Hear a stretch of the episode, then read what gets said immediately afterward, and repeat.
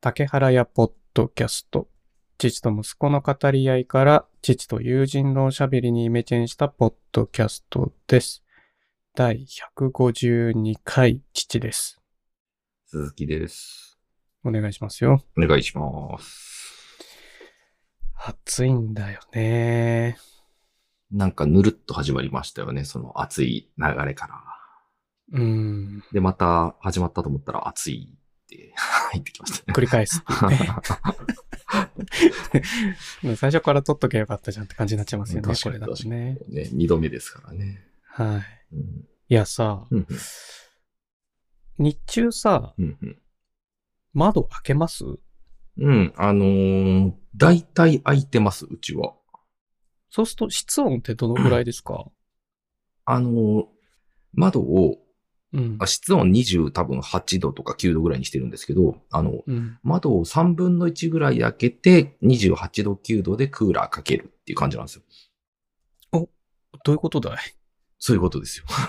ちょっと地球の、地球のことも冷やしてあげようかみたいな話かい風、外の風を入れつつ、ただ、だからちあーょ、ちょっとだけ開け開けておくけれども、こなるのほど冷房でみたいな。はい。弱めに冷房。空気の流れを作っとくって感じか。そうですね。まあ、最近の住宅なんで、あの、24時間換気とかでずずっと流れてはいるんですけど、うんうん。まあ、まあ、あんまでも今は閉じちゃってますけどね。あの、収録なんで、窓あ。は。ああ、そっか。はい。鈴木さんちってさ、うん窓って何面ぐらいあんの一面だけですね。ああ、じゃあ玄関の方と、ええっと玄その奥の方にある感じ間から縦にまっすぐ廊通路が、廊下が伸びてて、そこの突き当たりがリビングなんですよ。うんうん。そこに大きな窓あ、そうです。その一番だからドアの正反対側に大きい窓があるんで、その廊下の途中に風呂とかトイレとか寝室があるっていうイメージですね。はいはいはい。あれだね。ちょっと思ったけど、うん。一回遊びに行ってみようかな。 うちにいいですかいいいいですよ、全然。ね、はいなんか、引っ越し祝いも兼ねて。なるほど、なるほど。そういうのあってもいいよね。そうですね、確かにね。なんかね、うんせっかくうん。夏だしさ。確かに、確かに。そしたら今度、考えそしたらどどっかで僕も一回遊びに行って、そこで収録やってもいいですね。お対面収録そうそうそうそう。例えばね。確かに、対面収録ね、難しいんですよ。ああ、なんか大変そうですよね。マイク、あの距離、距離って言われそう。そうそうそう。お互いの音、 音、声が、おはい互いのマイクに入ってくるってはいういさ。はいはい。これがね、一回あの、す祖母とやった時に、うんどっちの声だったか忘れたけど、うんあ、でも父の声がうん祖母のマイクにずっと入ってるみたういな。ん、うん、うん、うんうん、なかなか難しいなと思ったね。うん。うんだから本当に完璧に対面になればいいんだけど、うん、うん、うんね。うんそしたらマイク反対向くしね。そうですね、確かにね。うん。でうんも難しいんだよね、そのスタイル。うん。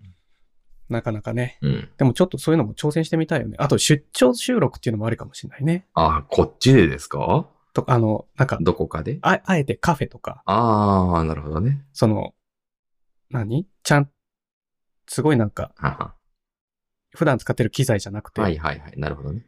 あえてね。うはいん。あえて、はいなんかそういうのもいいかもなってちょっと思うはい。ね。確かにそうですね。気分転換にねう。ん。うん。ところでさ、うん、うん。鈴木さんって iPhone じゃん。鈴木さんって iPhone ですね。 Android って使ったことありますあります。一応あの、自分でじゃないですけど、あの、人のを借りてとか、あの、まあ、簡単に言うと、親のやつとか設定してって言われたりして、はあー、日常使いではない。い。日常使いではないですね。最近さ、はい。あの、 な今炭酸 炭酸っすね。開けときなさいよ、事前に。暑いんで。話し始めにプシューって言った今。うん。韓国ドラマ。うんまあ、父の楽しみはうん韓国ドラマみたいなとこあるんでね。はいはいはい。あ最近あれ見出したんですよ。うんハイバイママ。ハイバイママ。ハイバイママ。はい。なんか妻が首振ってますね。し私は知らないみたいな感じですよ。あれだよ、スタジオドラゴンの2020、あ20年。またスタジオドラゴンなんですね。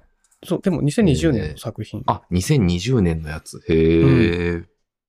なんか、うん英会話してて、うん。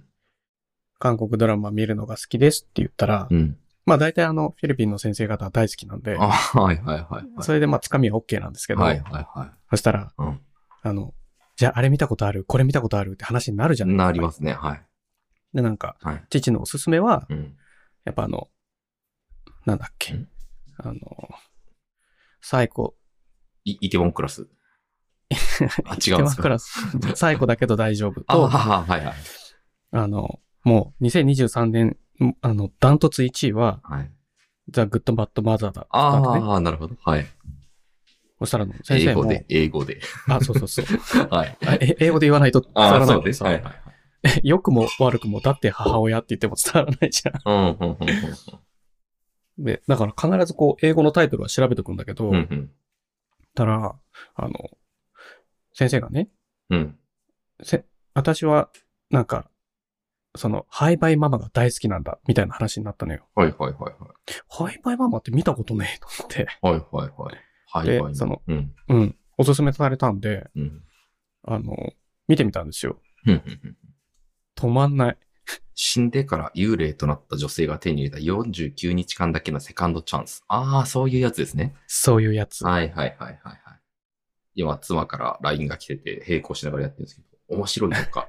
じゃあ見るわって言われました。はこれね、い。あの、1話目からはい面白いの、だけど、 1話目から面白い。珍しいですね。珍しいですね。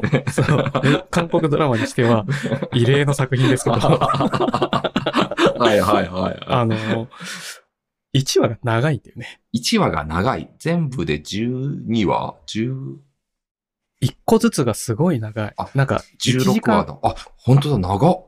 1時間20分ぐらいあるんじゃないはい、かな。 74分って書いてありますね。あ、そうそとかう。 69分とか。へえ。長い。いんだよ。それが16話か。結構な。そうあーはいはい、はい。だから、ジムで走ってる間に1話終わらない。 ちょうど良くないですね。 ちょうどよくないんですよ。なるただねはい。ひなんでこれを見てなかったんだろうって思ったら、あの、えーあのね、ででも履歴を見たら、うん。 1話、2話見てたのよ。あ、そうなんだ。で、そこでやめてんのよ、なぜか。えー多分ね、そのぐらいでうん違うの見始めたんだろうね。あーいやでも僕このロゴとその、なんだろう、キャッチの写真だけ見たら面白そうとはあんま思わないですけどね。思わないよね。うん。で、その、すごい前に、その多分2020 20年出た時に見たんだろうね、父は。はいはいはい。 1話、2話を。はい。 1ミリも話覚えてないから、また1話から見直したん だけど、はいはいはいはい。あれなんでこんな面白いの途中でやめたんだろうみたいな。へえ。ひょっとしたらなんか時期的に、うん。英語のドラマ見て英語の勉強しようああ。って思い始めた時期だったのかもしれないあけるどかねも。しれないですね。ある、あるあるだけどね。うんあ、それでさ、韓国ドラマといえば、はい。ほぼすべてのキャラクター、あ、ほぼすべての作品で、うん折りたたみスマホ出てますよね。おうーん、そうかもしれない。なんか確かにでも iPhone 出てくる印象ないっすね。 iPhone はね、ああ、確かに。iPhone 出るやつもあったかなああ、どうかな。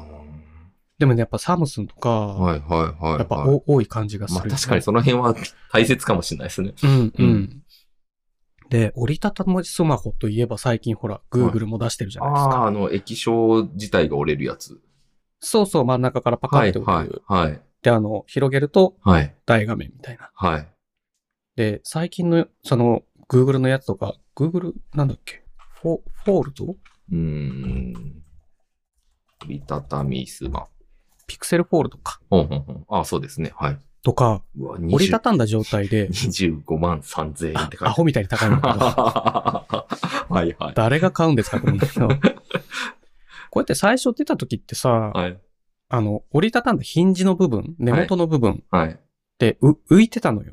はいはいはいはぴっちり締まってなかったのい。よ。はいはい。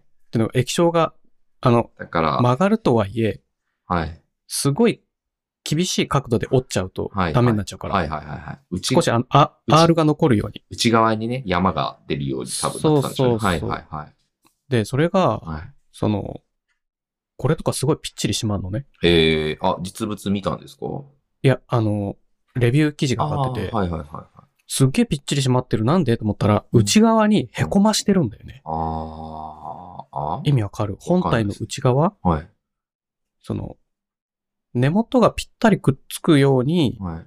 本体のその折り目の部分を薄く作ってるボディを。ああ、なるほど、その、お、あヒあ、ンジなるほ側どがね。薄くなっててはいはい、液晶が中に食い込む感じ。はいはいはいはい。そっちにややったんですね。そう、はい賢っと思って。えで、これってさ、あの、ー、うん畳んだ状態も液晶が見えて、はい開いた状態ははい2画面、また開く。はいはだいか。ら 3, 3面液晶がついてる状態 はい。はい。。なんですよねはい多分、はい。多分。 合ってるかな。いいでしょでまあ、う。はい。こ、の Google、あの、Pixel Fold に限らず、うん。 Pixel Fold って横に開くんですよ、パンって。うん。じゃなくて、あの、縦に開くやつもあるのよ。うん昔のパカパカ携帯みたはいいな。はいはいはい。あれは、だから、えっ、と、スマホ、えー iPhone が半分になるみたいなイメージ。はいはいはい。だから正方形みたいな閉じた状態は。はいはいはい。それはなんかねあ、 Google じゃないんだけど。ありますね。ギャラクシーのやつですね。うんうん。とか、 Z- ドラマで見るんすよ。 Z フリップ。ああ、え、もしかして、 もしかして、 かっこいいと思い始めちゃいました 気づいた。 マジっすか。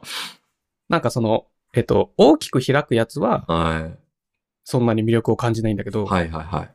あの、パカパカはい。半分にパカってなるやつが、はい、これ、めっちゃいいんじゃないのなんかあれっちすょっね。と思い始めこてるわけ。れいやー、なんかやっぱりドラマの影響ってすごいんだなと思います。その、っていうか、はい。まあ、閉じた状態にはい。小さい液晶がまだついてる。はい。で、開いたら、はい。スマホになってる。はい。そのコンパクトさと、 いやいそうや、そういう話じゃないっすよ、今もうこれ。えドラマに影響されちゃってるっていう話ですよ。ドラマではそんなにスマホのことを こわ詳しく紹介 しないいじゃないですやか。いやいやいや、でも、だからいろいろタイアップするわけじゃないですか、時計とか。だからね、記事読んだら、はい。これの視認性とかすごい良さそうだなって思っちゃうわけ。なんか、そうすると、はい。あの、スマートウォッチなくてもいいかなって思思えちゃう。いや、これだったらあれじゃないですか、もう、あの、コンパクトミラーみたいなもんじゃないですか。あ、そうそうそう。だってこれからちょっ と、内、お化内、粧しましょうそうかそう、みたいな。内面カメラにしてたらもうさ、コンパクトカメラと一緒じゃないですか。はい。パカってやったらなんか、ああカメこラれからなんコかン、パクトミラーうん。ペタペタお化粧始めるんですかみた始いなめそうですよね、見たな目感もじちあょるっじゃないですと。か。今僕が見てるの、うむん。紫のやつなんですけど、は、ギャラクシーはい。もう完全にコンパクトミラーですよ、これ。ギャラクシー、ギャラクシー、フリップフリッ4プみたいなやつですね。それも新しいやつですよね。あ、今、Z フリップ5っていうのがあるのか。高級コンパクトミラーじゃないですか。そうだね。なんか、はい。あの、ガジェット感がいいなと思ったのよ。あ、そうね。まあ確かにね。ななんとなくイメージわかりあまあ、すわかりまます、わかります。こなるれちょほっど、とね。さ、ちょっと、はいちょっとい、い、この、一個上に、一番上にちょっと貼るけど、このサムソンギャラクシー Z フリップ5。うんなんかこう、なあ、なるほどね。ああ、こっちの方がいいですね。なんか可愛らしい感じするんじゃん。はいはいはい。あの、表側にさ、はいちっちゃい液晶ついてて、はい。でつまりさ、その外カメラでうん。動画撮影してプレビューできるってことですよいねや、ー自身そうですね。しかも外でこれ、そのまま写真も撮れる、撮れるのか。そうそそううか、そうそうか。なるほどね。はい。えこうー、今の使い、で、これもまたほら、ヒンジの部分がぴっちりついてるんですよ。はいはいはいはい。だから最近それがやっぱ、そういうら技術が流行りみたいなのかなその内側に凹ませる液晶部分を。なんかね、かっこいいいけど、いうん。これ iPhone で出してくんねえかなって思うのよ。あとにかあ、なるほどね。この、えっと、フォールドタイプ、横に開くタイプじゃなくて、このフリップタイプ。はいはいはい。これな、なんでかっていうと、Android が嫌なわけじゃないんだけど、はい。今 Mac 使ってるじゃん。はいはいはいで、iPad 使ってんじゃん。はい。はいはいはいは Android、スマホだけ Android にすると、い。うん。すこぶる都合が悪く感じるんだよね。なるほど。だから、いやー出してくれるんじゃないですかなんかね、研究してるっていうか、噂ではよく出るけどね。うだかん。らこの折りたたんだ時のコンパクトさの、この、昔ながら感。 はいはいはい。なんとなく、わかりますまあまあまあ、わかりますね。俺がねう、んすごいいいな、みたいな。いや、なんかここまで行くと、その、なんだろうな。僕はもうあれっすね、あの、電話の機能をなくしていいっすね。その、いや、うん本当にガジェットとして、 なんかこう、あああ、なるほどね。うんはいはいはいはい。った例えば方が、うウん。ォークマンとしてとか。とかとかの方が、なんかもう、潔くて。で、そうするとスマホとのその二台持ちを狙えるじゃないですか。ああ、でもあれなんじゃないやっぱ、それだけ買う人ってあんまいないんじゃない、まあまあ iPod がなくなったようにさ、あ iPod なくなっちゃったもんね。そうですね。あれはすごかったですけどね。うん。みんな持ってたよね。持っって思うてけどましたね。あの、うん回すやつ、か革命的でしたよね。くるくあるくそるっうて。カリカ回リカすやつリカリだね。いや、そう。だから、ちょっはいとこのフリップスタイル、はいそのフォールドスタイルっていうよりも、はいフリップスタイル。フリップスタイルって言うんですか、これ。だって名前がフリップだもん。えー、はい。で、横に開くのはフォールドって書いてうあるでしょ。ん。。だからなんか、向きで、こう、名前が違うんだよねなるほどその、なるほどな、みたいな感じ。でもね、やっぱね、うんこの、特にこの Galaxy Z Flip 5うん。のこの、うん。縦に開く、うん。折りたたむうん。で、内面と外、外側に液晶がある。これがね、すごい魅力的に見えるんだよね。なるほど。畳んだ時すごいちっちゃいじゃん。そうですね。うん。な、あの、分厚くはなるけどね。う二ん 2, 台分の厚さにはなるけど。まあでもいいなって思っちゃうね。なるほど。鈴木さんでも iPhone から買えないですか今んとこ変える気が全くないっすね。まあ、例えば、うん。その、えっと、今の iPhone が壊れたら、 iPhone にしますね。また iPhone? うん。ああ、そうなんだ。しかもできればミニがいいんで。ちっちゃいのがいいってこと、はい。鈴木さん写真撮らないからなんだよね。そうなんですよ。全然 iPhone ミニが最高なんですよね。そっか。全く盛り上が んないな。この話。これね、でも、誰かと相談したいんだよね。ああ、乗りますよ。相談乗りますよ。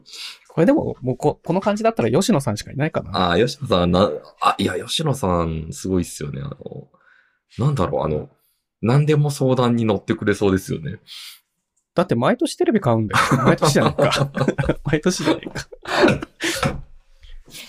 なんかね、あ吉野さんという方がね、はい。いらっしゃってね、はい。あの、何歳ぐらいなんだろう。えーっと、 30 30ぐらいうん。ちょうどいったぐらいですかね。はい。そう。すごい面白い子なんだけど。まあ、う好んでもね、彼はもうとにかくガジェットが好きで、きですね。うん、もうなんか新しいの出たらとりあえず買ってみるっていうスタイルそなうんでですすね。ね。だからもう、なんかどうかなって言ったら大体知ってるじゃん。知ってる。あの子。知ってますね。で、自分なりのね、そのスタンスがありますよね。ああ、あれ最悪クソですよ、みたいなこと言うかと思えば。すぐ、すぐ。 であの、楽天ミニ買った時は、うん。まだ iPhone とか使ってんすかって言ってたから。 まあね、よくそんなうん6インチクラスのモニターななんか持ち歩きますね、みたいな。はいはいはい。まあ、まあ、でもすぐ見なくなったけど。でも、でもそういう意味では、その話を聞く相手としては、あの、いいですよね、すごくね。うん。ガジェット関して関してはね、うん。楽しいよね。うん。ところでさ、い鈴木さんはさ、うん。ノートパソコンはノートパソコンそのまま使うじゃない、 まあ、サーフェイスですけど。はあい。の、スタンドとか使わない派でしょはいはい、そうですね。その、普段はさ、うんパタンって閉じんじゃん。はい。あ、マウスは使うの使わないです。あの、トラックパッドっていうのかな。あのあ、そうかそうか。はい。トラックパッドじゃないつまトラックパッドでいい。ノート、ノートパソコン単、あ、あと、ケーブルば、充電源が、あの、サーフェイスのあの、デフォルトのやつですね。だそれしか基本持ち歩かないって感じはい。そうですね。最近さ、はい。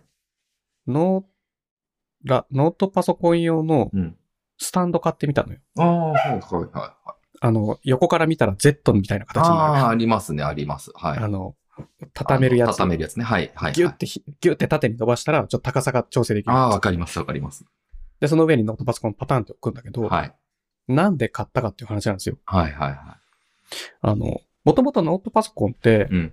あの、ノートパソコン用のアームでうん。デスクに固定してんのよ。はい、はい、はい、はい。で、浮かしてんのよ、そもそも。はい。はい。なんでかっていうと、あの、ノートパソコンのキーボード使わないんですよ。はい、あの、もう一台あるから。はい、はい、はい。あと、ノートパソコンをセンターに置いてないし、はい、はい。ノートパソコンのキーボードの触り心地がそんなに今は好き、今は好きじゃないっていうのがはあい、るからはね。い。はいでも、うちの近くで、あの、重機で、うんそのう、土木の資材を受け入れてる会社があって、はい。定期的に1日に何度か家が揺れるのね。はい。で、それ揺れるときに、はいアームで乗せてると、はい。ノートパソコンすっげえ揺れるんですよ。ええはい、はい。まあ、ガガガガガガ、家が揺れるから。はい、はい。デスクが揺れるじゃん。はい。だから、ノートパソコン、そのアームで釣ってる分余計に振幅する。はい。で、何が問題って、はいカメラが鬼のように揺れるのよ。ああ、はいはいはいはで、その、ガガガガガって揺れてる時に、はいオンラインやってると、はいなんか、すげえ揺れてるけど大丈夫って言われるぐらい揺い。あれ揺れるのあ、よ。はいはいはい。で、アームだからダメなのか。要するにその、デスクにクランプしてるところから、はい。伸ばしてノートパソコン乗っけてるから、うんうんそのデスクの振動が増幅されるうん。うんうん。って、あの、落ち着くまで、はい。振動が止まるまで時間かかってるっていうのもあるなと思ったのはいはいはそそもそも、い。うん。じゃあ、普通にアームやめて、うん。ラップトップスタンドうん。固定のカチッとしたやつうんうん。に乗っけたら、うんなんか、ほぼほぼ揺れないんじゃないかと思ったんだよね。はいはいはまあ、デスクが揺れるのはしょうがないけど、い。はい。デスクの揺れとともにほぼほぼすぐ収まるかなと思ったの。うん。で、やったんですよ。うん。めっちゃ揺れる。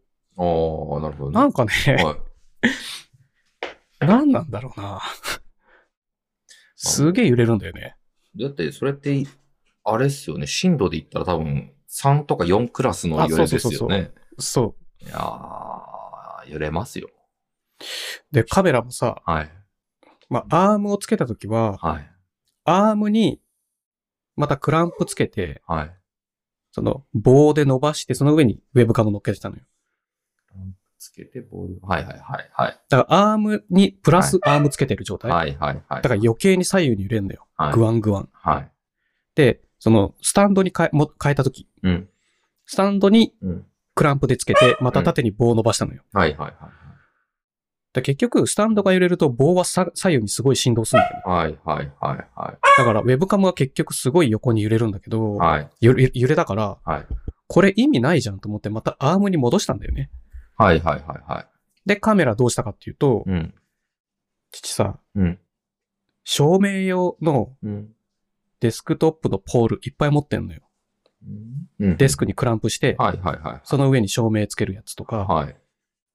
えっとね、なんかね、5、6本あんだよね。はい。なんか昔個別に買ったやつとか含めると。はいはいはい。で、まあ今は使ってないから、うん。押し入れに入ってるやつとか、うんあの、妻のデスクの、うん。えっと、デスクにライトつけるうん時のポールとして使ったりとかしてるのね。うん。うん。で、使い道なんかいろいろあるじゃん。で、それが、あ、あ一本残ってるから、それ持ってきて、それをデスクにクランプして、はその上にカメラをねじ止めしたら、い。はい。それってさ、デスクからまっすぐ伸びてるから、はい。その、振動源ってデスクしかないじゃん。まあ、はい。で、アームにクランプしてた時、はい。その、スタンドにクランプしてた時だと、はい。デスクが揺れて、アームが揺れて、モニターが揺れて、カメラも揺れる。まあまあまあ、はい。その、振動源から遠いっていうか、はい。で、まあ、スタンドの時も、スタンドの上側にクランプしてたから、うん。そのノートパソコンを載せるパネルのにクランプをつけてたから、うん。その、そこが揺れるとう、んその上に立ってる棒もさらに揺れるじゃん。うん。うーん、と思って、まあデスクにクランプしたポールの上に直接つけたら今度全く揺れなくなったんだよね。あカメラがあ。で、まあノートパソコンは結局、そのアームだからすごい揺れるんだけど、はいはいはい。これさ、いみんなどうやって解決するんだろうって思ったんだよね。いや、解決しなくていいんじゃないですか気づいたえ え、 ええ。はいまあはいね。そんなに、そんなに揺れる家に住んでる人がいないっていうね。はいそもそはいはもいそもそもの前提条件があるんですけど、うん。いや、思考実験なんで考えてほしいんですよ。ああ、はいはいはい。じゃあ、まあまあ、だとしたら、鈴木さんならどうするんだっていう話なんだよねえ、。それまず思い浮かぶのは、この、やっぱりあれですね、そのマイクと同じ構成ですよね。ああ、そのショックマウントそうそうそうそうそうそ。その、例えば、ラップトップを載せる台にショックマウントついてるやつとかあんのかいうああ、いや、どうなんでしょうね。だから、需要がまずないっていう前提だから、 思考実験ですよね、これ。思考 実験。だき既存にあるもの、うん。売ってるものを使うでもいいし、まあ、新しく発明するでもいいんだけど。あーなるほど。ね。ああ、じゃあなんかこう、あれとあれを組み合わせたらあ、、そうそうそうそう。ええんちゃうんみたいな。そうそうそう。例えば、家が揺れてもデスクが揺れなきゃいいじゃないっていう発想もあるじゃん。はい。あだからデスクの下に、なんかね、あの干渉剤置くみたいな、ね。そうそうそう、あの、ジェルみたいなやつ。はいはいはいはいはい。で、今、ゴム足引いてんのよ、わざわはざ。いはいはい。それもあのはいそれってあの、ほら、洗濯機の下に引くようなやつ。はいはいはで、それってさ、いはい。はい。それに乗っけてるやつが振動するのを、はい。あの、地面に伝えなくするためのやつ。はい。どうしたはいはいはいはい。え、今ミュートにした一瞬しまし たね。ちょっと騒ぎ、騒ぎ出しちゃったんで、一ちゃんが。あ、大丈夫だよ。ああ。いや、じゃあ、あれじゃないですか。もう究極はもう僕はすでに思いついてますよ。おー、来た。はい。教えてもらっていいいいんですかぜひ聞きたい。これね、ドローンですね。あーっと、一点確認していいはい。カメラがドローンなんですかそれとも、はい。デスクがドローンなんです カメラがドローン ですね。か カメラがはドい。ローン。はい。なるほどね。はそこで使うときだけ、はい。ビタッと。そうそう、空中にホバリングも。さそうせるそうそうそうそう。それね、はい。鈴木さん。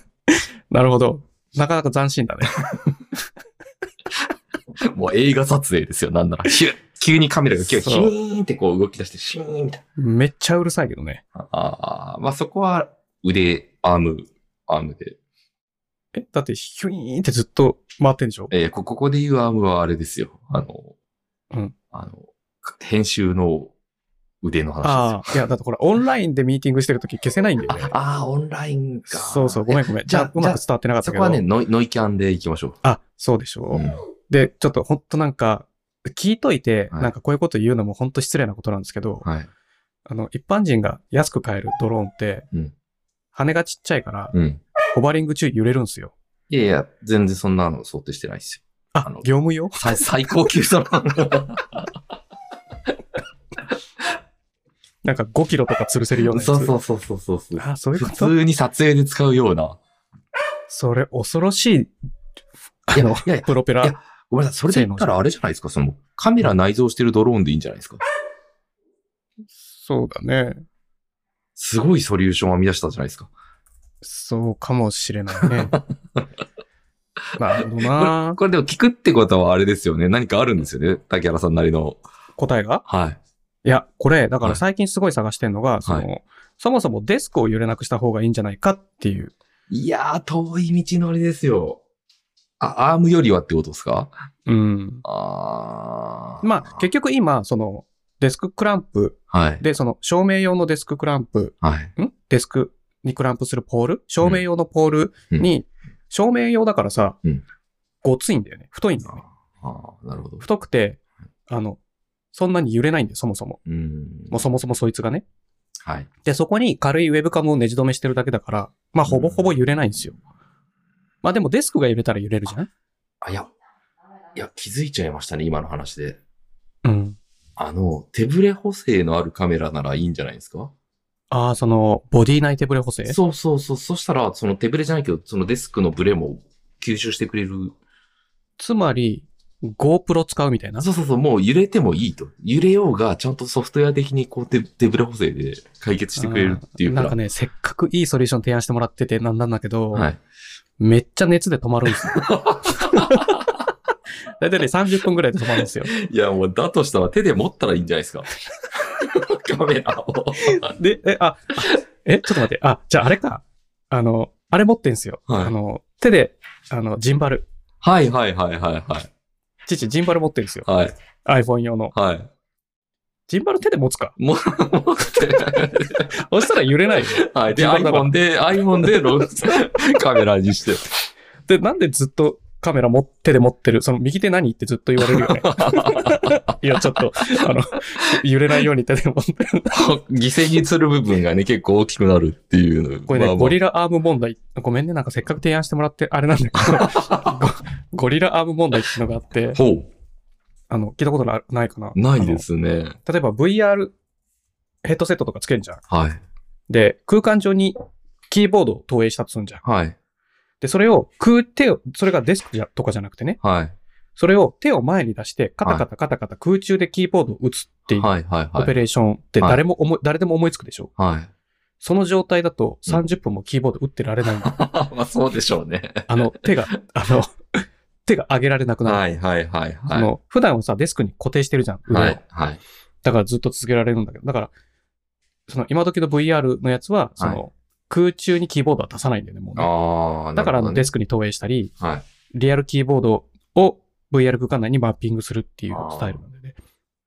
これゴリラ、確かゴリラアーム問題だった気がする。ええうん。なんかごめんね、3つも出してもらったのに全部になんかこう、あだこうだ文句言っちゃそうってですねもうもう大体だってもう出ちゃったもんな。物理的な話も出たし、空中に浮かせる案も出たし、でもソフトウェでアもそれ的でに言う解と決するのも出たし、はい。それで言うと、はい。あの、マイク用のショックマウントをちょっといじって、改造する。あ、そうそうそう。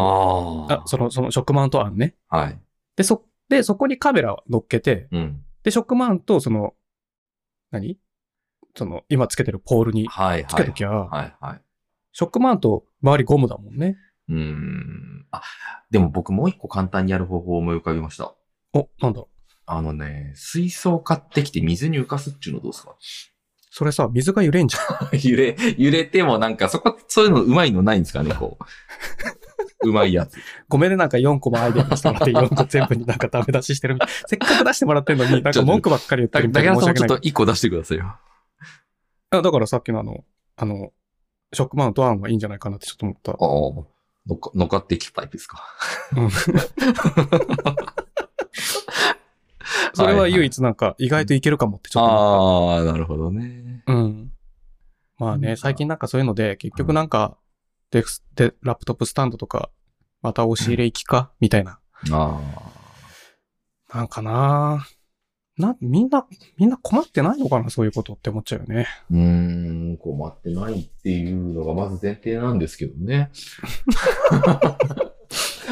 それでさ、鈴木さんさ、はい、はい。先週さ、セミが鳴いてる、セミが鳴いてるって言ってたじゃん。はい、あれどっちでした誰も鳴いてねえよって思ったん だけど、編集中。ええその鈴木さんが今、今って言ってる時に、はい。すげえ聞いたんだけど、はい。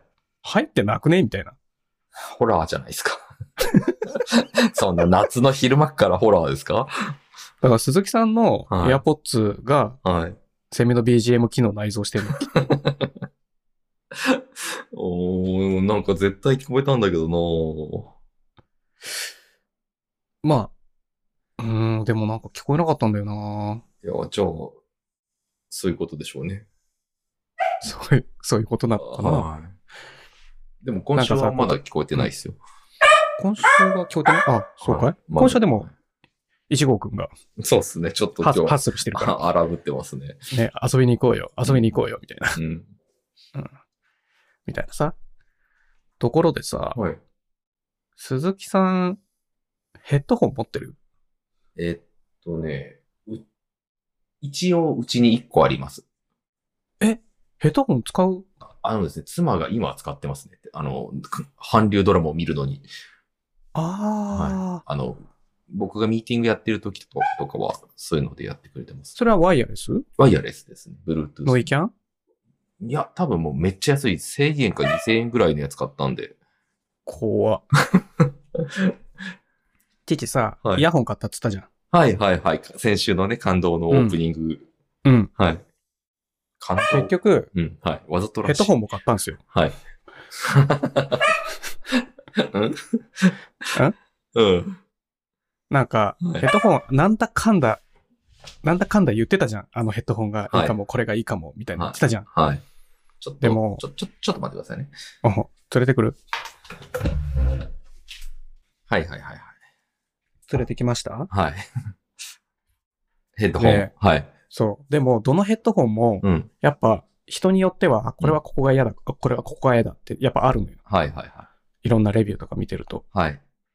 まあ、人それぞれだからね、好みがそあうるでかすら。よね。はい。で、今このイヤホンはい。その、オーディオテクニカのイヤホンうんうんめっちゃ気に入って聞いてたのよ。うん。はい。聞きまくってたのよ。はい。まあでも、ヘッドホンやっぱ、その、オーディオテクニカのヘッドホンも持ってるけど、うん。やっぱ、ちゃんとしたの、ちゃんとした、ちゃんとしてるけど、うん。やっぱもう一個買おうかなーって、その、何個か候補挙げてたじゃない。はい。はい。、で、今まで言ってなかったけど、はい。またソニーのヘッドホンも候補に上がってたんですよ、自分の中で。ほうほうほで、ソニーのヘッドホンもう。うん。候補に上げてたんだけど、うんあんまりレビューは見てなかったのよ。うん。はい。調べてなかったのよ。はい。はい。たまにうん、こういうのが、すごい、これがすごいいいモニターヘッドホンだよってう、んソニーのやつがパンってしょ、一瞬出るみたいなのがあったけど、はい。はい。で、もう一回それを全部チェックして回ったのよ。はい。はい。誰一人文句言う人がいないのね。ああ、はい。はい。はい。はい。 全員が絶賛するっていう恐ろしいヘッドホンだったのよ。いやー、はい。それが、はい。今週の散財のこれ。あー。ソニー MDR-MV1。あこれね、ー。はい。今年出たやつらしいんだよ。はい、はい、はい、はで、背面開放型い。うん。あの、結局、その、今使ってるやつが、うん。オーディオテクニカのヘッドホンが、うんその、うわ、高っ。なんていうのその、閉塞型閉塞型でいいのかな、はい、はい。普通のノーマルの。あの、耳全体をね、かぶすタイプの。あ、そうそうそう。はい、で、はい、はい。その、オープンか、開放型持ってないから、じゃあ開放型が、みんな言うのよ。開放型がリスニングは絶対合ってるって。へえ。あの、聞き疲れしないから。はい、はい、はい、はい。でじゃあ開放型にするか。で、これ開放型じゃんうんうんうんで、これ開放型だしちょうどいいかもなと思って、他の開放型ともいろいろこう、レビューとか企画とか、まあ実際に聞いたわけじゃないんだけど、うんうん。見てて、うんもうこのソニーのうん MV、MDR、MV1 をうん。非難する人が誰もいないっていう恐ろしいモンスターヘッドホンだったのよ。なるほど。その日本だけじゃなく海外も含めて、はいはい。どういうことって思って気になんじゃん。はい。で、これ買ったんですよ。はい。で、これ聞くじゃん。はい。びっくり。うんもう何、何がびっくりって、うん。今これイヤホンしてるでしょはい。で、これよりも低音出んのよ。イヤホンより、はい。あれなんでこんなに低音出んのって思うじゃん。うんうんな、なんでかっていうと、うんうん。あんまり低音が強調されてるやつ使ってこなかったから、はいはい。余計に気になるのよ。はいはい。でもなんか周波数特性見ると、うん。やっぱ、そのちょっと低音部分と高音部分がなだらかにちょっと上がってるうん。イヤホンなのね。うん。で、まあ音の解像感とかうん音の詳しい話は一旦置いといて、うん。これ、結局なんでこれ選んだかっていうと、うん。これで制作してんだって。制作するんだって。うん。その、あの、マスタリングとかうん。ミキシングエンジニアが。ああ、はいはいはいはい。で、これの一個前に、はい。 M1ST っていうその、クローズドのヘッドホン出てんのよ。はい。で、それの開放型がこれっていう。ほう。なるほど。きゅう聞い てはい聞いて聞いて。はい。つまり、はい。その、で、その前はソニーのあの、なんか、なんとか 900, み 900ST みたいな、ははは。なんか、また全然違う音の、うん。なんかシャバシャバな音のヘッドホン使ってみんなマスタリングとかうん。ミキシングしてたうん。らしいんだけど、うんうんもう今後はこれが業界標準なんだって。っええ。てことはよ、はい。これがリファレンスの音なんですよ。はいはいはその、まずあ、ねちょっと、そうそうそう、低音きついなとか、い。はいはい。そんな感想を言ってる場合じゃないんですよ。これが、みんなが表現したかった音。スタンダードだと。そう。だってこれをき、これを使って聞きながら作ってるから。うん。つまり、うん。これに慣れればいいんだ。もう、もうなんだろうな。 うーん、はい。っていう か、はい。好みの音がわか、ないから、はいはいはい。その、あ、モニターしか使ってなかったかっていうのもあるけど、はい。その、正しい音を知らないんだよね。はいはいはい。正しい音を知って、そこを起点に、うん。あ、ちょっと低音ひ弱いなとか、高音しゃ刺さるなとか、うん。なんかいろいろ感想が出てくると思うのよ。うんうん。その基準の音が自分の中になるほど。あの、ちゃんとした音の基準がない。はい。だから、もはいうこれで聞き続ければ、うん。それが基準だっていいじゃん、もう。うんうん。で、そこに対して、あ、うんこの、こっちのイヤホンの方がやっぱ自分に合ってたなってまた変えるかもしれないし、はいはいはい。そこがないから、うん。その、ダックを変えるとか、はい。細か い小手先のことって、なるほどね。なんかけ、体験が良くなるかなって思っていろいろ試したけど、はいはいはいはい。一発目でこれを買うのが正解なんだよね、きっと。なるほどね。で、これ買って後悔することはまずない。まあ、唯一、うん。欠点があるとしたら、おう。プロ用だから、うん。ケーブルが長い。ええ、なるほど。これね、2.5メートルとかあんのよ。ああ、ちょうどいいじゃないですか。普通のやつって1.2メートルとかなのね。ああ、はいはいはだから、うんめっちゃ長くて、い。うん。だいたいさ、デスクでさ、あるオーディオ機器なんてさ、はい。手が届く範囲なわけ。はいはい。で、2、2メーター以上のケーブルいらないんだよね。うん。で、まあ、唯一それだけが欠点だなと思ったぐらい。だかねえ、そんなんもう欠点じゃないっすよ。らケーブルだけ買い足したの。あ、そうですか。はい。 えぐらい。ー、なるほど。ただね、これ、これ、だずっといろいろ聞いてたっつったじゃん。はい音。。はい。これで聞き直したら、はい。これが正解だったんだっていうぐらい、圧倒的に音が違う。あのね、はい。へもうなんかね、がっかりした。ーえ、アイドルとかまた聞いてたんですもかう全然違う。えーね何が違うって言えないよ。で、はいそれがいいか悪いかじゃなくて、はいは明らかに違うってい。いう。えーあのね、あ、今度持ってって聞かせてあげる。ああ、はい。あ の、会社に。行行く時とか。はい。あ、で、だってヘッドホンとはい iPhone と、はい。あの、この間買った USB ダック持ってきゃいいだけだから、ああ、まあまあ、確かに確か全然そんなかさばらないじゃん。に。はい。あのね、はいああ、これが、こういうことかって、なんかね、最近毎晩ヘッドホンで確認するようにしてるん ですよ。日中はイヤホン、はい。イヤホンスピーカー。で、はい夜はヘッドホンでしてんのよ。はい。毎晩うなるんだよね。えなんなんだえーこれまでの経験って何だったんだろうみーたいえな。ーまあまあ、でも、でも、行ったってお高いじゃないですか。まあ、値段っていうのはあるかもしれないけど、はい。すす値段かどうのこうのより、うん。まあ、値段は重要だけど、うん。あの、そもそもうん、これが標準の音なんだっていうことに対するびっくり感が、お驚きの方が強い。ーこんなに低音普通強調してるんだ、みんなって。あーなんか低音強いとドンシャリってイメージあるじゃん。はいはいはい、そうですね。なんか、中ヤンキーの車みたいなイメージ。ージない削ってね。はい。うん。でも、うんドンシャリじゃないんだよね。ああの、ちゃんとボーカルの音が、ーめっちゃ聞こえんのよね。そうね。ちゃんと中高域、はいはいはい。ちゃんとすげえ聞こえんのよ。はいはいはい。な、何事かみたいな。はあ、なるほどね。みたいな。だから、こまうあ、聞いだからこそいいんでしょうね、その、なじモニターだから、そうそうそう。忠実に色付けしてない音っていうのはあるんだけど、はいはいあとね、恐ろしいことに、だ絶対こんなん聞き取れないじゃんって思うんだけど、うん。その、周波数帯域が 5Hz から8万 Hz なんですよ。うんはい。普通人間って 20Hz から2万 Hz しか聞こえないんですよ。ああ、なるほど。はいはいはい。 8万 Hz ってどういうことみたいな。あまあね、うん細かいよね。その上の方まで再生できるかどうかはそんな重要じゃないと思うんだけーど、なんかモニターイヤホン、ヘッドホンだからっていうのはあるのかもしれないし、うん。あとなんか、空間オーディオに対応してるみたいな。うん。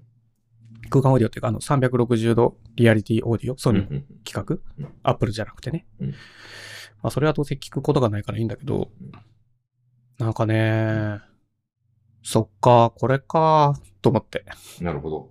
でも実質これ、今、え、どこでお値段見ましたんその、紹介してくれたペーページジの、にはい、下の方になんかソニーストアで購入するとっていうのがあって、ああ、本当だ。はい59,400円で買えてんじゃん。はい。父これ4万円で買ってんですよ。まあまあまあ、あのね、そういうもんっす。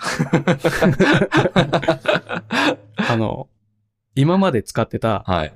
あの、ペイペイポイントプラス、はい。いや、出たーはいはいはいはいはい。あのはいアマゾン、ポイなんかクレジットカードで毎月ポイントつくじゃん。はいはい。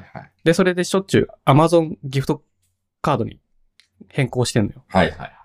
で、それらを全部使って、はあの、購入価格は4万円です。いや、あの、あのですね、違うんですよ。それはね、5万いくらで買ってるんですよ。 4万円しか払ってないいし、やいや、もうね、これね、いつもね、僕は皆様にこの話はするんですけど、実質4万円ですよ。 そうそうそうそうそう。それは、いや、だって、例えば僕、あの、マネフォで自分のお金全部管理してますけど、 はい。あの、ポイントとか、うん。全部、いわゆるその自分の資産として普通にお金のところに入ってるわけですよ。うん。総額のところに。だから、はいポイント使って買い物しようが、そこの資産総額が減るわけですよ、3って。はい。これが正しいですよ。そ の、保有資産っていう分には減るよ。はい、はい、はい。でもアウトはないですよ、確かにねキャッシュアウトないし、はい。それは、あの、なん、なんていうんだっけ。あの、働いて得たお金じゃないんだよ。なるほどね。あえっと、えっと、えっと、不労所得だと。あ、そうそう。不労所得なわけ。はい、はい、はい。不労所得なんだから、はい。実質、もらってただみたいなもんです 実よ 質ね。。まあまあ、まあまあまあ、そう、そういうことですよね。そういうことですよ、鈴はい、木はい君。、はいはい。そこをさ、うん組んでほしい。そうね。まあまあまあまあまあ。その思いを。はい。いそや、のでも、でも、それで言ったらですよ。うんその、その、そのポイントはもともと自分が働いた、おか、働いて得たお金を使うことによって得てますよね。そまあでもプラスアルファだねそらそら株も一緒か。そう、プラスアルファ、そうね。過所、あの、不労所得だ。はいはいはなんか、不動産で家賃もらうのと一緒。ん違うな。い。ああ、いや、まあまあ一緒っちゃ、いや、まあちょっと、そうちょっとそれは違うか。違うか。ねう。ん株、株とかの方がまだ近いのかな。そうね。まだ近いですね。まあ、お金に働いてもらうってクやつ。ーポンクーポンなんで。くそう、クーポンなんで。言うなれ ば。はいはいはい。だからまあ、実質4万円なんで、はそいの、それまで狙ってた、その3万な、3万円台のはい。ヘッドホンと変わらない値段ぐらいで買ってんのよ。はい。その、オーストリアンオーディオとか、はい。ベイヤーダイナミクスで買おうかなって言ってたやつと、ね、そんなに変わらないで買ってるわけ。あーそれとね、ちょっともう次の話に行きたいんで、僕、 話をする と。 そう。 どうぞ。あれ、僕も散財しましたね、今今週。お、お、うんお、お、お、来い、来い。うんあのね、前ちょっと喋ってたんですけど、うんあのフライパンほん。あの、フィスラーのフライパンがどうのこうのって言ってたのがあるんですよ。えー、聞いた、はいフィスラーちょっと見せましたね。えっとですね。ちょっと貼ってもらっていい鈴木メモのところに。はいちょっと待ってくださいね。あれフィスラー聞いたな。うん。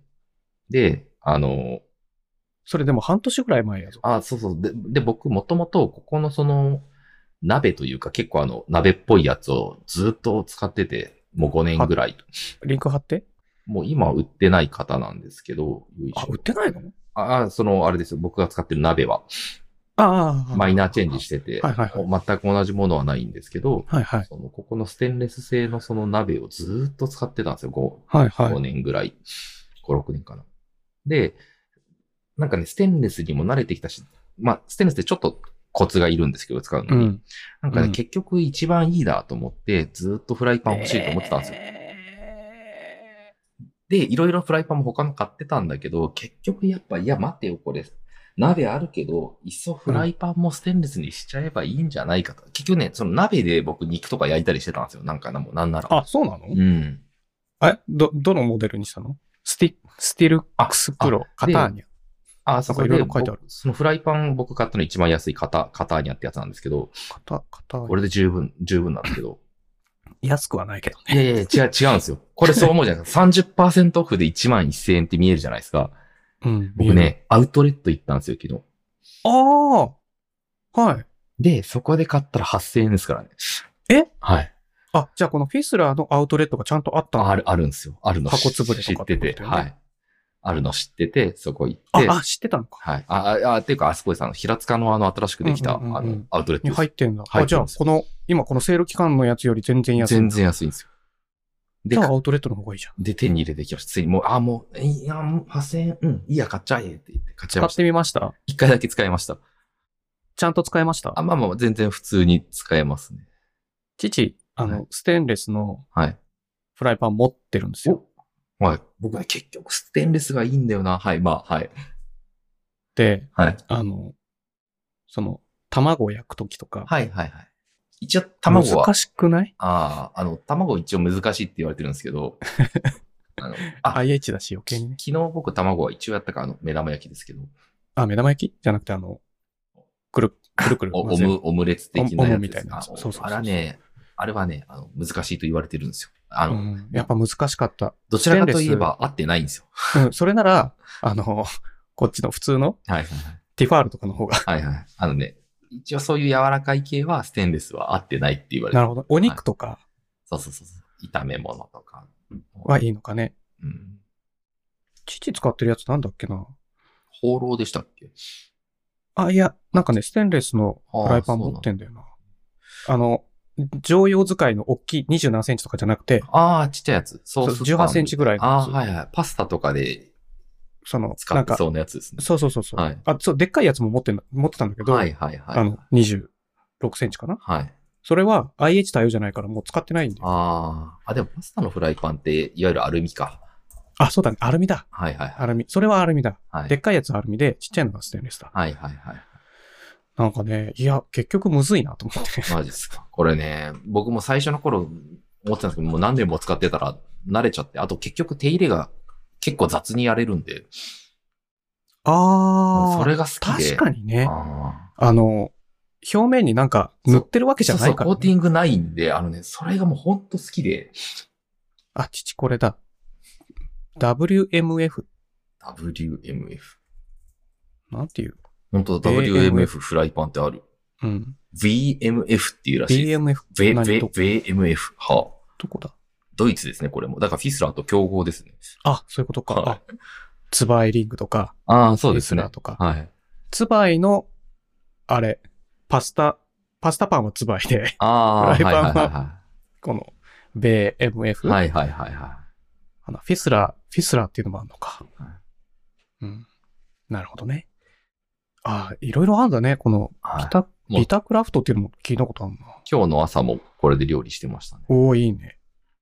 でじゃあでもこれはすごいなんか、なかなか仲良くなれない。ああ。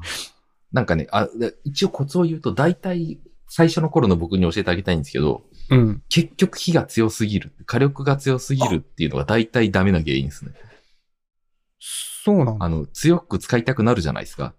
なる。それやると死ぬほどくっつくんですよ。やっぱり。うん。だから、ちゃんと一回温めた後に温度を落としてあげて、やるとつかないんですよ。あー相当しっかり温度を落として、で、そこからはもう弱火ぐらいでやるぐらいの方がうまくできるっていう。あの、書いてあるんですよ。伝わりすぎるってこと、熱が。あ、そあの、熱しづらく冷あめでもにくいん違うのかですよ。あ違うのの、か。そう、でも素材によ、素材のその、くにくっつきやすさが出ちゃうのかね。やっぱその、あ、そうそう、それもあります。ただね、もうとにかく、あのね、昔一回やったんですけど、すき焼き用のお肉を、うん。もうね、肉強火ガーンってやりたいなと思って、強火でガーンの方がいいでしょうと思って、ビュッてやったらね、結構高い、ふるさと納税でもらった肉だったんですけど、一瞬で張り付いた。あのね、消滅したんですよ。 え本当どういにうことし肉が消滅したんですよ。そのえ一枚やった肉が張り付いて何にもならなくて、は剥がそうとしたらもうどんどんバリバリバリってもうね、原そういう型をことどうなんでしょう もうなんなら蒸発したぐらい僕のイメージ的に。なるほどね。本当え、にそれは、その、ステンレスのフライパンで。そうです、そうです。だから本当に、本当に、いや、繊高細なんだね温すぎ、高温すぎるとダメ。まあ、下げりゃダメ OK なんですよ。ああ。ああ、なるほどね。自信がい。ないなら、あの、下げすぎてもいいぐらいでなんなら、まあ、下げすぎじゃダメなんですけど、うんうんうん、うん。熱いよりは冷めてた方がまだ失敗しないっていう。なるほどね。そういう感じなんだ。そうなんですよ。これね、本当に強火とかも不要なんですよ。絶対、不要っていうか絶対やっちゃダメっていうレベルで。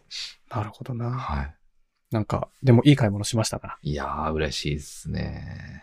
なんか、毎日使うでしょきっと。まあ、毎日かどうかわかんないですけど、まあ、昨日今日扱は、いはい。分けるあまあ、煮物の時は、あの、あれですしね。あの、あれ、あっちでやっちゃいますし、煮物用のやつそっかそっか。今日の朝はやってましたね。あの、めっちゃいいじゃん。なんかナステンション上がるよね。そのナ、スを毎日使うものがお気に入りになると、めっちゃテンション上がんないそうっすよね。で、今回もめっちゃ考えたんですよ。ほど、どのフライパンがいいかなと思って。あで、いろいろな悩んだ挙句、結果ここに行き着いて。なるほどな。 1、2年前に買いたかった時も、うん。あの、え、結果、ふステンレスがいいんじゃないのってなった2年ぐらい前か。うんうんうんうなんん。だけど、いやいや、待てと。ステンレスなら、もうその、持ってるその、鍋、うんうん鍋の方を使えばいいじゃないかって言って自分を納得させてたんですけど、ああ、代用ね。そう。なんだけど、結果、そその、その、それがあっても、フライパン使うし、まあ、うーん、あなるほどね。うん。じゃあやっぱフライパンはフライパンとして。で、あってもいいんじゃないかと。 うん。確かに。はい、いうことで、買いましたね。いやー、いい買い物したね。いや、8000円ですよ。安いな。これ、大変ですよ。うん、何が6個買っても、影原さ んのヘッドホン、お釣りきますよ。いや、それ定価で考えちゃダメ ですよ。ちゃんと、賢く、うん。なんていうんだっけ、ポイント、ポイ活、ポイ活。ポイ活はいポイ活はい。あ、そう、そうそうポイ活で言うと僕、こ今週もう一個新しく始めたのがあるんですけど、何何あの、最寄りのスーパーがヤオコーっていうスーパーなんですけど、はい。ついにヤオコーポイントを導入した んですよね。ヤオコーペイでヤオコーポイントを貯めるっていうね、ポイ活をついに始めまし何た。あアプリなのはい。あまりにスーパーで買い物するんで、もうこれさすがに使った方がいいだろうと思って、そう、黙っててもポイント溜まってくからね。たまるんですよ。で、ヤオコーペイっていうのもあって、現金でうんチャージしかできないんですけど、チャージは現金オンリーだてね。店舗に行って現金でチャージすると反映されるんですよ、自分のアプはいリ。はいいはいはいはい。いやー、なんかあれだよついねに。入イオれちゃっンた、イオンとかもそんなだったもんね、昔。ああ、そうなんですね。イオンの、イオンはなんかかアプリじゃなくて、なんか、妻が使ってたのなんかカードタイプに。はいはいはいなはんかプリペイであチャージして。い。まあまあまあ。あ、そうですね。プリペイドなんですけど、結局。でもアプリでいいんで、その、も持たなくていいんで、カードとか。いいよね。うん。もう、ヤオコペイ使おうと思って。いいじゃん。あ、ポイ活、 ポイ活で思い出した。お、はい。あのーこの、この記事見てもらっていいですかはい。ポケモンスリープインタビュー。うん。ゲームとしての面白さを追求しつつ、長時間遊ばせない睡眠計測アプリならではの工夫とは、はいはいはい。インストアールニしメまし、たポよケ。ットモンスター、湯山監督など、豪華制作協力陣も判明。うんこれがファミツー .com ですね。なるほど。鈴木さん言ってたじゃないですか、前回。じゃあ、前回言ってましたっけうん、一回試してみたっつって。はいはいはいはいはい。 20日にリリースされて、はい。えっ、と、一回だけ使ってみたみたいな。はんはんはんはん言ってたじゃないですか。はい。その後どうですか一応継続してますね。一週間ぐらい、はい、経ちました。毎日はで、ここにはい仕組みが書いてたんですよ。い。はまあ、その、マイクから音声通るのだけじゃなくて、い。うんうん。ジャイロセンサー使ってるって。振動ね。はいはいはい。うん。で、それで、深い眠りの時は、はいだからベッドの近くに置かなきゃいけないんだけど、はいはいはい。そのベッドが揺れないと。はい。で、眠りが浅いと寝返り打ったりするから、はい。ベッドが揺れると。だかはいはい。らそれは眠りが浅くカウントされますって。うん仕組みが書いてて、うんそれより何より、うん。これ5年かかったらしいんですよ。いや、そうなんですよ。え、知ってたのうんあの、なんか開発に5年かかったらしくて、あの、5年前に発表してるんですよね、一回。スリープっていうのを出しますって。らしい。これに書いてた。この記事に書いてた。はい。はい。で、その後もなんか、ポケモン GO プラスプラスみたいなデバイスはいはいはいはいはい。あの、ポケモン GO プラスっていうのが、うんポケモン、んポケモン GO でポケモンを簡単に捕まえられるボタンみたいな。なんかあの、腕時計みたいなやつなんですか、これ。いや、丸いね、ババッジみたいなあ形状なんだよあー、なそうなんだ。はい。ボタンを押すだけみたいな。はいはいはい。で、それがポケモン GO プラスプラスっていうのが出て、それも、今度はそれを使えば、スマホ使わずに、それをベッドの上に置いて、うんボタンを押したらトラッキングスタートなんだって。えー。いや、鈴木さんそっちの方がいいんじゃないかなと思って。あああ、なるほどね。の、ほら、鈴木さんほら、スマホの充電に厳しい男じゃないですか。ああ、まあまあまあまあまだから、鈴木さんの今のスタイルだと、はい朝起きたら、スマホの充電切れてる可能性ありますよね。あ。はいはいはいはい。でも、このスマホ、ポケモン GO++ だったら、すごく、あの、専用デバイスだから、えで、もうそれはもう、お置きっぱでいいじゃんえはい。その、お布団の上に。なるほどね、確かに。うん。ええで、これ下の方に書いてんだけど、うん。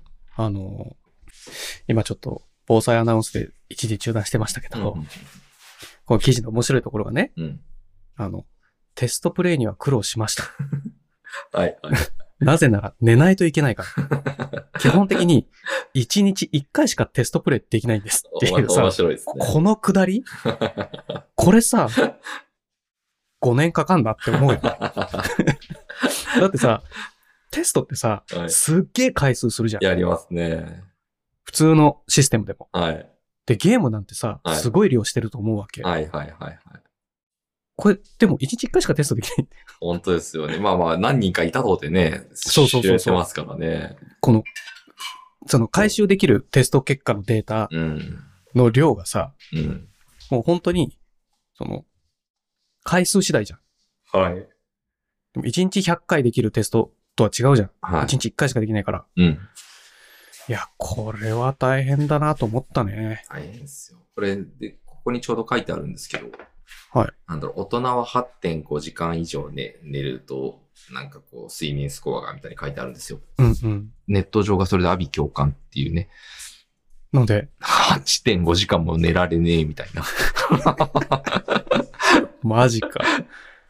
父は比較的寝るんだよな。 8.5時、これね、ちなみに僕実測してみたんですけど、はい。なんかね、その、なんでしょうね。いわゆる、その、寝てる時間しか寝てるとカウントされないんですよ。つまりそあの、、はいはいはいはい。寝る前のベッドの上でもじもじやってる時間って寝てるにカウントされないんで、はいはいはい意外と自分が思ってるより1時間ぐらい少ないんですよ。うんうんうんうん。でね、僕わかはりますよ今まで言うと8.5時間なんて達成しできてないですね。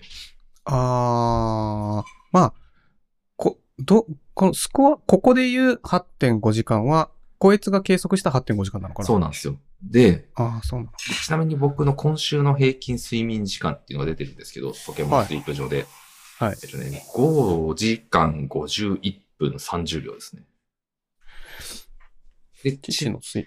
ちなみに言うと、だいたい夜11時には寝て、うん。えー朝の7時には起きてるっていうのは平均です。まあ前後するんですけど、今日は6時ぐらいに起きたりとかなんですけど。その、すその、リズムとしてね。そう、だから、あの、僕8時間は寝てるつもりでいたんですよ。11時から7時なんで。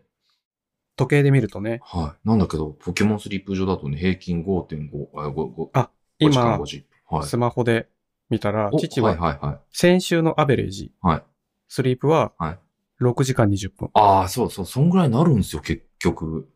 その、ただだから8時、結だそういう意味では鈴木さんより寝てるよ。あ、まあまあまあ、まあまあね。まあまあまあ、でも寝るときは寝る。まあまあね、でも、8.5時間なんて、うん、い睡眠で100点満点になりますって書いてあるんですけど、やー、100点満点厳しいね。厳しいんですよ。僕、最高スコアが83点なんですよね。ああ、うんでも結構細かく点数出んだ。そう。で、その時間、その日は7時間2分寝てますね。あ、それで83か。はい。厳しいね。厳高しい得点狙うの。結構厳しいんですよ。 でもこれ16歳未満は11時間以上って書いてある。そうそうそうそうそう。これ、子供、えらい、えらい寝、寝なきゃダメだな。はい。でもね、結構楽しみながらやってます。まあ、やることないんで、あの、結局、これってはい、何なの、あ寝るだけです。寝ると何、ポケモンの寝顔が楽しめますって書いてあるんだけど、それだけです。全く意味がわからんって思っちゃったんだけど、寝ると睡眠スコアに応じてポケモンが集まってくるんですよ。つまり、はい基本的には、睡眠トラッカそうです、そうです。にで、はー、いい。ろんな、こう、見栄えをつけたみたいな。だけです。だこれの革命的なところは、今までこの、いわゆるソシャゲとか、こう、時間の奪い合いだみたいになってたわけじゃないですか。うん、うん。うん。可処分時間のね。そうそうそうそうそう。それを、もう完全にシフトチェンジして、寝てる時間を取りに行ったっていうところが、誰でも寝るからね。そうそうそうそう。で、そしかのも寝るのを、うん。寝ることに対して採点して、そうゲーム性を付加しそまうしょそううそうみたそいうなそのうとか。っていうブルーオーシャンを攻めたっていうところが多分面白いところで。確かにね、うんこれだって開発者3人しかいないんだよ。そう、あ、ええそうなんですかこのセレクトボタンっていう会社。へえ、そうなんだ。はうん。まあ、そのデザイナーとかさ、いはいはい、はい。そういうのは別に。はい。あそのイラストレーターとかは別だけど、あ、でも3人の会社なんだ。社員あが。か会社が3人かわかんないけど、3人で開発したみたいな感じだ った。へえ。 3人みたいでもこれが出るとやっぱりなんやかんやで多分この睡眠時間をゲームでっていうあーそうのねがこの後出てきな。あまってすよ。もいいよね。はい。なんかほら、あの、父のガーミンもさ、もうちょっとゲームっぽさ導入してあほあ、しいそうね。ゲーミフィケーション的な。はい。もっと導入してほしいなって思っちゃうけどね。うんうんうんはい。じゃあ、まあ、せっかくなんで、このまま記事いっちゃいます、うんはいこれどうしますこの一発目。うんアリストテレスのさんの記事なんですけど、うんうん多分これだけで3時間くらいかかるんですよ。うーんどれ一旦飛ばしますあ、これか。ああ、ゆる言語学か。どうします飛ばしましょ一回飛ばすかう。これ時間がない最後一回飛ばすんのだっ一本とかでやった方がいいですね。たらあのね、はいでこれだけで3時間くら い。そっから、はいその次の 2, 2個までは、うん父の中ではうんセットなんですよ。うん、じゃあそこのセットいきましょうか、とりあえず。セットは飛ばすか じゃあ飛ばしまし ょう。はい。で、これ、すっげえ面白い記事見つけたの。うんマクドナルド、近隣中学の生徒一律出入り禁止、あー相次ぐ迷惑行為、店舗内でオンライン授業も。 OK です。えー、これは、エンカウントプレス。はいなんかよくわかんない。はい。もう一律出入り禁止で OK です。なんか、なんかこう、大騒ぎとか、うん。選挙とか、うん。場所の選挙とかね、はいお金使わずにね。はい。で、Wi-Fi の、あの、無断利用みたいな、はいはいはい。とか感じでやるんだって。はい。で、うんどんな僻地の人が、うんどんな、とか、か、どんな、その民、民度、民度、どんなに悪い、んどんなエリアの人がそんなことするんだと思って、うんうんあの、マクドナルドうん、中学生出入り禁止でググったんですよ。うん。うんうんそしたら、こう、出てくるじゃん。うんあの、張り紙が出てくるんですよ。はいはい張り紙には実名書いてるって、ここに書いてんじゃん。はい。はいはい。書いてんの、この記事に。はい。この記事では出してないよ。はい。あのね、父の家のめっちゃ近所だった。ね、まあそんなもんです。これね、ポッドキャストだから言ってもいいかなと思うんだけど、はいその、場所が、うんあの、中学校があって、うん大きい通りを挟んで、うんあの、マクドナルドだけじゃなくて、うんサイゼリアとか、うんうんなんかね、ファミレスが何個か並んでるエリアなのよ。うん学校から300メートル圏内とかうんうんで。うん多分、マクドナルド以外の、うんその、お店も、めっちゃ迷惑してると思うんだよね。うんうんうんうんいや、確かに周りにも言われたんでしょうね。そうで、学校にも、うん。あの、何度も何度もお願いして、うん。で警察にも相談したりとかしてんだけど、はいはい。全く学校は知らぬ存ぜぬだし、ああの、なんかねあ。、ん。学校が対応しないのは、うんうん学校じゃない、学業とは関係ないところでのプライベートの活動なんでって言ったら、いや、そこでオンライン授業を受けてる生徒がいるんだけど、っていう回答したら、あの、 まあなんか対応は考えますみたいな、しょぼしょぼした返答だった。まあ学校が悪いってわけじゃないんだよね。悪いのは、その地域全体としての子供に対する、その正しい行動なるほど。をうん促す、うん。正しさうん。うんと、世間、あえっと、うん、集団生活うんの中でうん。の、その正しい振る舞いうんを教えられてない、その地域性の問題だと思うんだよね。おーなるほど。で、そんな中、うんその、一般企業であるマクドナルドは、うん。もう出入り禁止にさせていただきますっていううん。苦渋の決断をしてるんだよね。うん。だって誰も対応してくれなかったから。うん。うん。これマクドナルドの決断は大正解だと思うわけ。うん。うん。こういうことするの。これ絶対した方がいいの。じゃないと、うん。お金払ってくれる人が来なくなるから。うん。うん。うん。だってこの子たちお金払わないからね、対して。うん。 100円でジュース買って、はい。 8時間居座はっいはてい、ギャーギャー騒いで席占領してるからね。とか、みたいな話じゃん、こういうのの。って。はい。あの、多かれ少なかれ結構いろんな店舗さんやってらっしゃいますよね。あの、できんみたいな。あのー一個、最近僕がいよく行く喫茶店があるんですけど、うん、うん。あの高田の馬場なんですよ。遠くねうん、あのー東京に出た時に、ついでに夜、あの、前の会社の人と卓球やるっていうのがあ月1ぐらいであって、で、その時高田の馬場が場所なんで、そこのうん喫茶店で僕はあの仕事をちょっとしてから行くんですよ。うん、でそこのって、まあ、あれっていわゆるその早稲田があって学生が多いっていう土地柄じゃないですか。うん。あそこの、そこの喫茶店って、あの、入店時に、90分制なんですけど、入店時にカードを渡されて、これを机に立ててくださいって言われるんですよ。はい。で、カードは30分ごとなんですけど、そのカードの色が結構違ってて、うん立。ってるカードがこの時間に入った人は青色、この時間に入った人は赤色とか、前、昔なんか、あの、看護師の制服の色変えるみたいなのここで話しませんでしたっけ、あったね。ピありンクまにしたすよるねか。。そうそうそうそう、あれみたいな感じじで、水色にするか、みたいそな。う、いつ入った人なのか結構一目瞭然でわかるんですよ。うん、うん、うん。うんだから、だからちゃんとね、意外とみんな出てってますよ。ちょっとぐらいは超過しても、あの、うん、うん、うんうんちゃ。んと90分経つ前に大体こう、みんな出てくるみたいに。それでもみんな大人だからできんじゃないまあ、まあ、いや、でも、そういうカードがあってとかってなると、やっぱりその、前提がなんか生まれるじゃないですか。いや、90分って言われてます。あと、その周りの人の目とかもあるだろうし。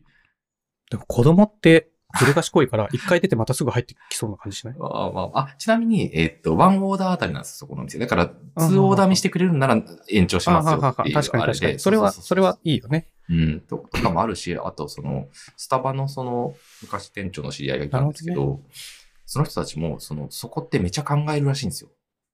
あの、占領するみたいな。長時間。そう。あの、場所柄、そういう層が多いかどうかとか、いろんなこと考えて、例えばその、えっと、電源、ななんて言うんでしたっけ、あれコンセントか。コンセントね。コンセントを設置するかとか、椅子を座りやすくするか、座りにくくするかとか、うん、うんうんうん。やっぱりめちゃくちゃ店舗を作るときに考えるんですって。なるほどね。うん、だから、なんでしょうね。不幸な結果が。あまいや、これはね、、うん。やった方がいいと思う。なんか中途半端にいや、そうですよ。はい。できないと思うんだよね、中学生だから。はい。だから、今うちの子、中学生かな はいきっと同じようなことするんだろうなってちょっと思っちゃうしね。ああ。その友達とつるんじゃったら、うんいや、まあね、極端なとこ別にしてもいいっすよ。あの、ダメだそういうよ。こと。いやいや、やって、コラってなってこういう風に変わるっていう、その経験ってなったらでねもういいやってそ僕うはそうそう。思うんですこれ、よ。コラがあるんだったらいいよ。そうそうそうそうそう。コラがないまま行っちゃうご時世だから良くないってあ話まなあんだよまあね。あなるほどね。はいはい。うん。いや、コラがあってよかったですよ、コラも。で、本当は、はい周りの大人がコラってよ、やが良かったと思うわけ。まあね。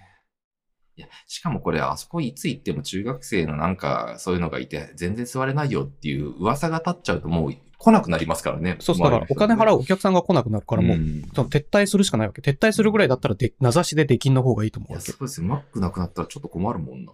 うん。なんかね、そういうのは、うんなんかあるなと思って。なるほどね。まあまあ。次。はい。これね、はい。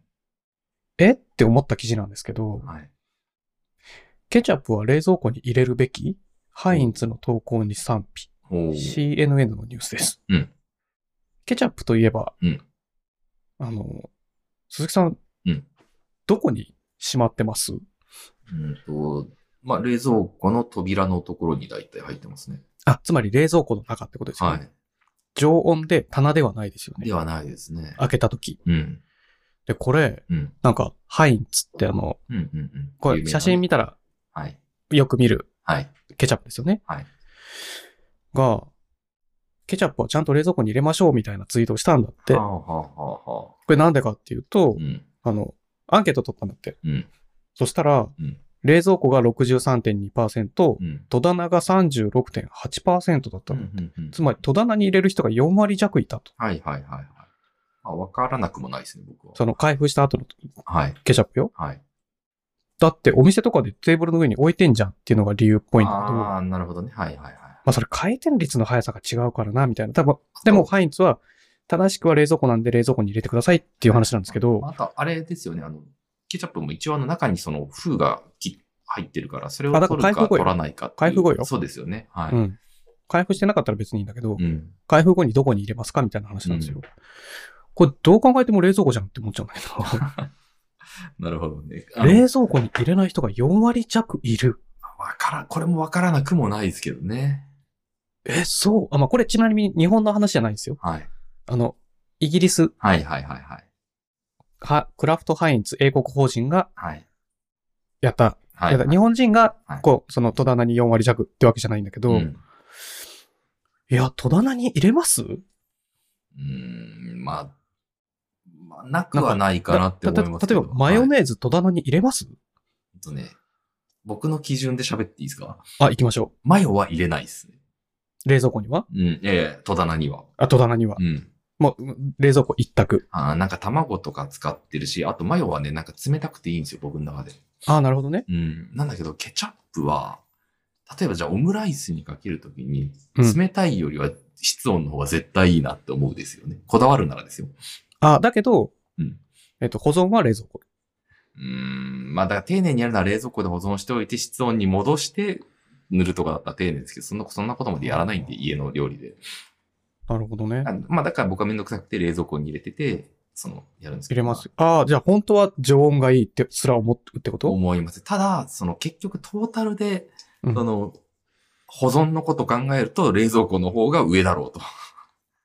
まあさ、天然の酸味があるので、ハインツのケチャップは戸棚でも保存できますが、あ製品の品質を保つために開封後は冷蔵庫へ。あー、そうね。まあそっか、酸味があると、そっか、多少はね、あの、で常も、温でも。はそうい。、多少はですよ。はい。製品の品質を保つためには開封後は冷蔵庫へっそうねていうのが正しい回答みたいなんですよね。その会社からの。はい。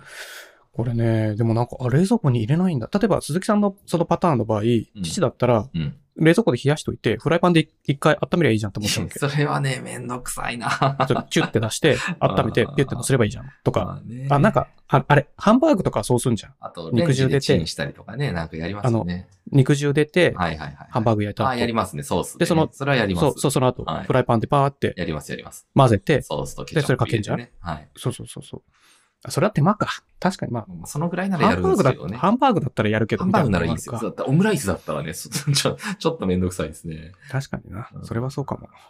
まあ、でなるほども、それで言なうと、これ結構微妙で、例えば醤油とか、うん。その、油とかって僕冷蔵庫には入れてないんですけど、あ、油は入れないね。醤油どうですか醤油は入れてるあ、ね。入れるんだ。あとちなみに醤油はみりんとかも入れてないですね。みりんは入れ、みりんと酒は入れてない。あ、入れてないですね。うん。ああとあれ、粉物はいはい。砂糖とか塩とかはいも入れてない。あ、僕もそうですね。入れた方が多分乾燥していいんだろうね。ああ、まあ確かにね。この時期あの、うん硬くなっちゃうじゃん。うん、確かに確かに。うん、難しいね、販売がね。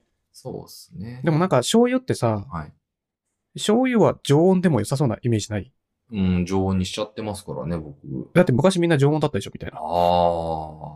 その何百年、はいはいはいはい。いや何千年かしそれそれで言ったら、 なるほどね。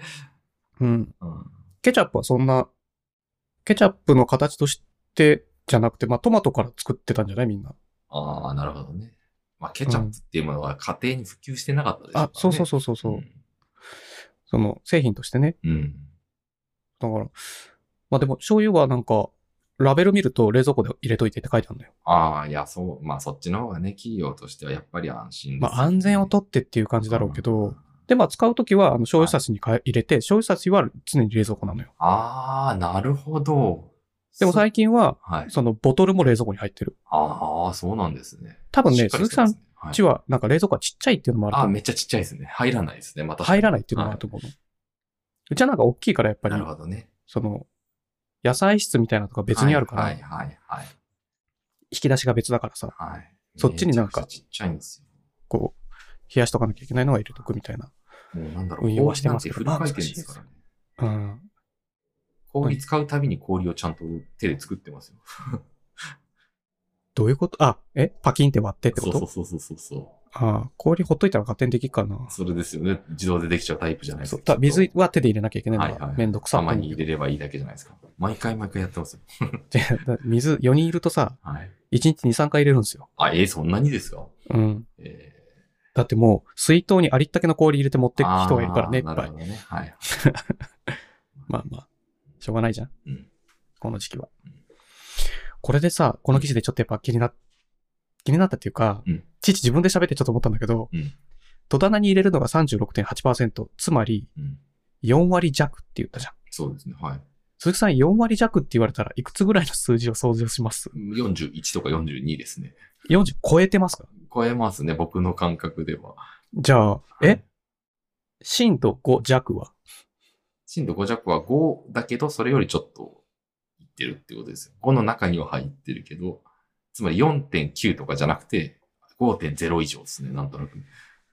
あーなんかね、この間、ポッドキャストでさ、はいあの、弱はいはいについての認識の違い、はい。はいはいはい。あるでしょうね。はい。年代によってある。はいはいはいはい。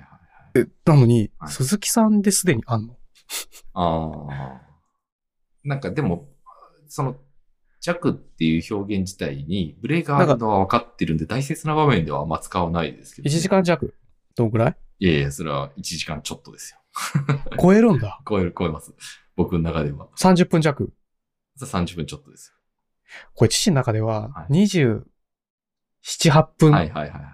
なんですよ。はいはい1時間弱って言ったら55分とか、はい。はいはいはい50、その1時間はかかってないんだよね。はい。はいはいはいはい。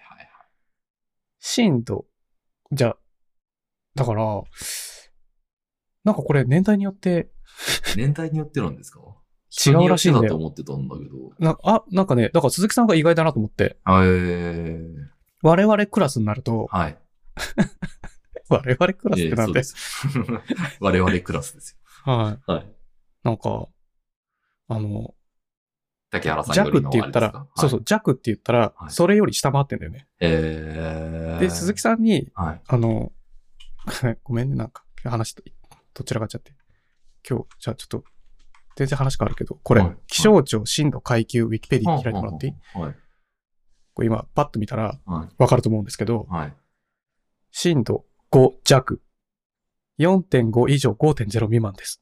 えー、そうなんですか。はい。えー、これもまあ、その、ポッドキャストで喋ってたんだけど、ト。はい。ポッドキャストっていうか、ラジオで喋ってたのかな、はいはいはいはい。だから、え、鈴木さん、超える派みたいな。超える派でしたね。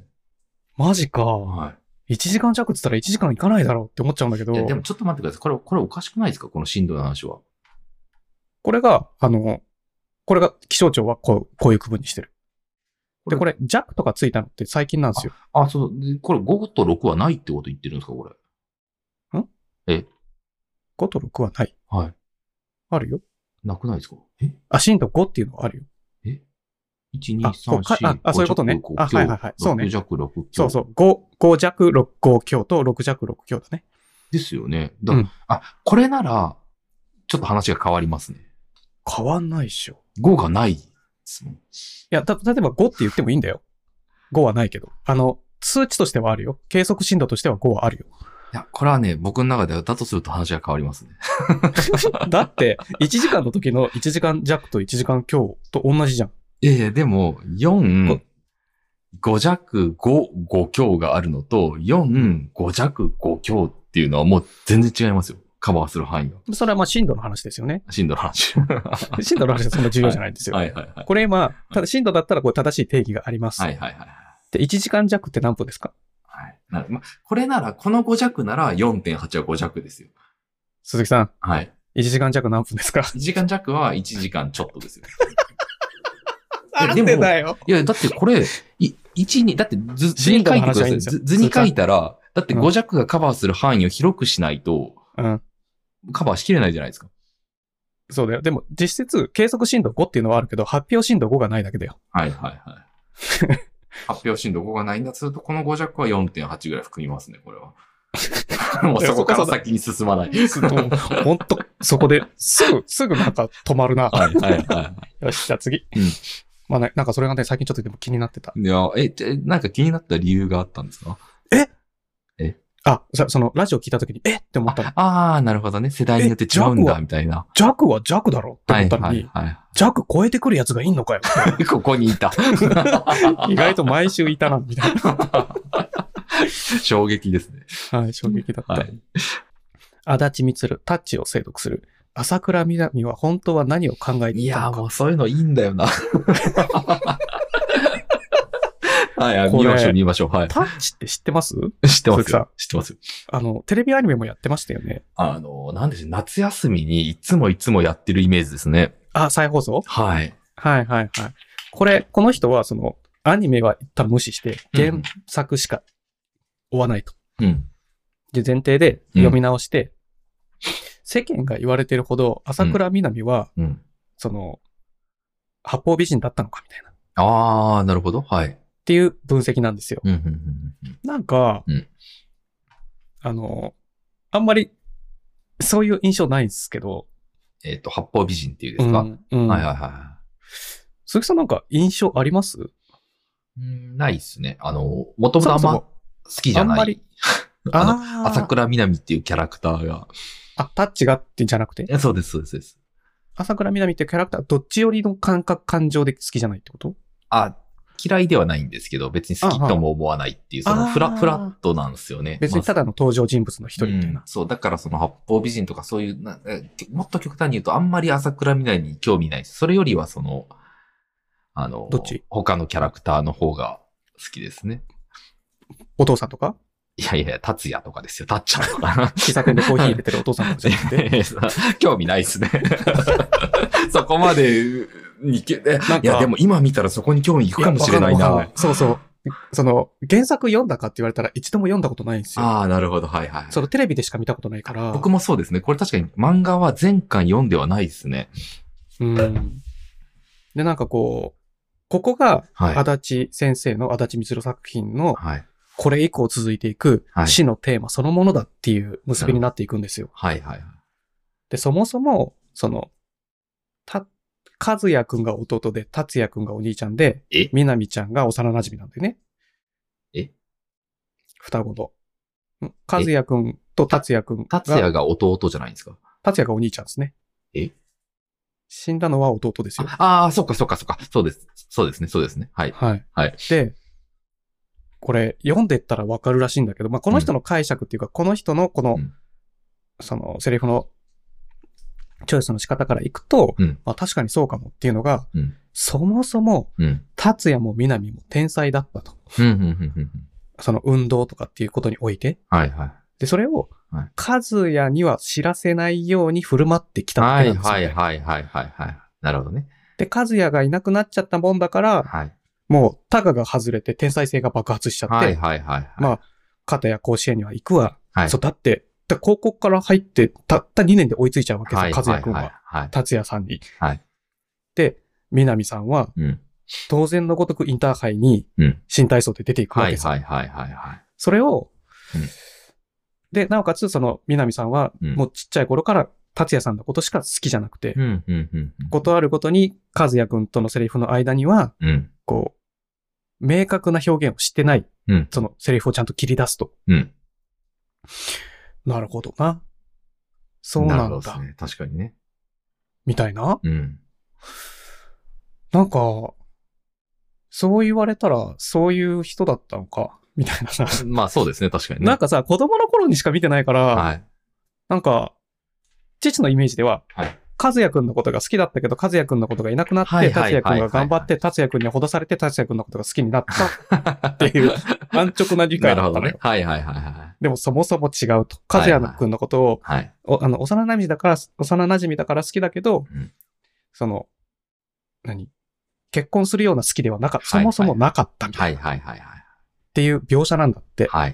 もうそもそも原作が。はい。その事実を知らなかったね。なるほどね。いや、すなんか、今読むとまたこれも面白そうですよね。そう、そういうのはいあるかもしんないよね。あーありますよ、多分。なんか、あんまりかん考えたことなかったけどう、んなんか、ただ、ティッチの解釈すごいざっくりしてたから、そういう意味では、はい。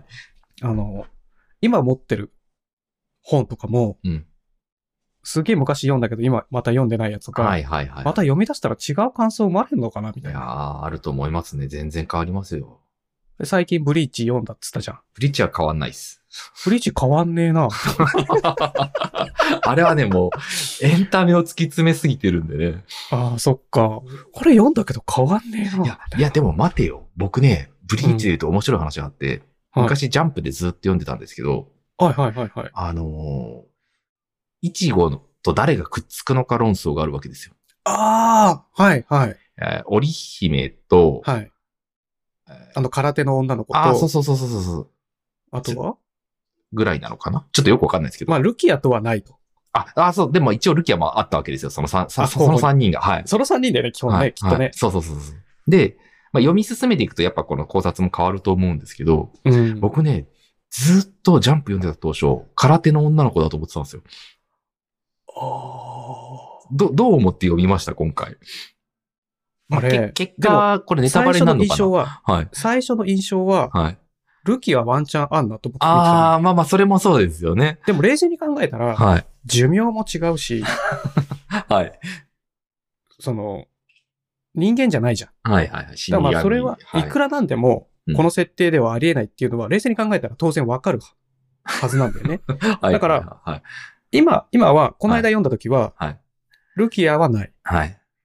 ルキアは、はいあの、あっち、あの、ツンツン頭の彼と、あばらいいですかアバライさんですかはい。ザビマルみたいな。あばらいレンジですね。はい。あ、レイジさんね。はい。あ、これはでも最初からそっち向いてんな、みたいな。ああ、じゃあ、それはもう狙い通りですね、あるしねあ。そうそう。だからうん今ちゃんと読み直したら、そっちにしか向い、そ、そっちにも向いてはないんだけど、それ本当ですかでもその、向いてはないんだけど、もうそれを知っちゃってるからそう見えちゃったってことないですそかれはあるかもしれない。ああ、なるほあどね。の、その、まあ知ってる前提でいろんな描写を見ていくと結局そうかなみたいなね。そはいはいはい、う。はい。あの、振り、改めて見るとね。はいはいはいはい。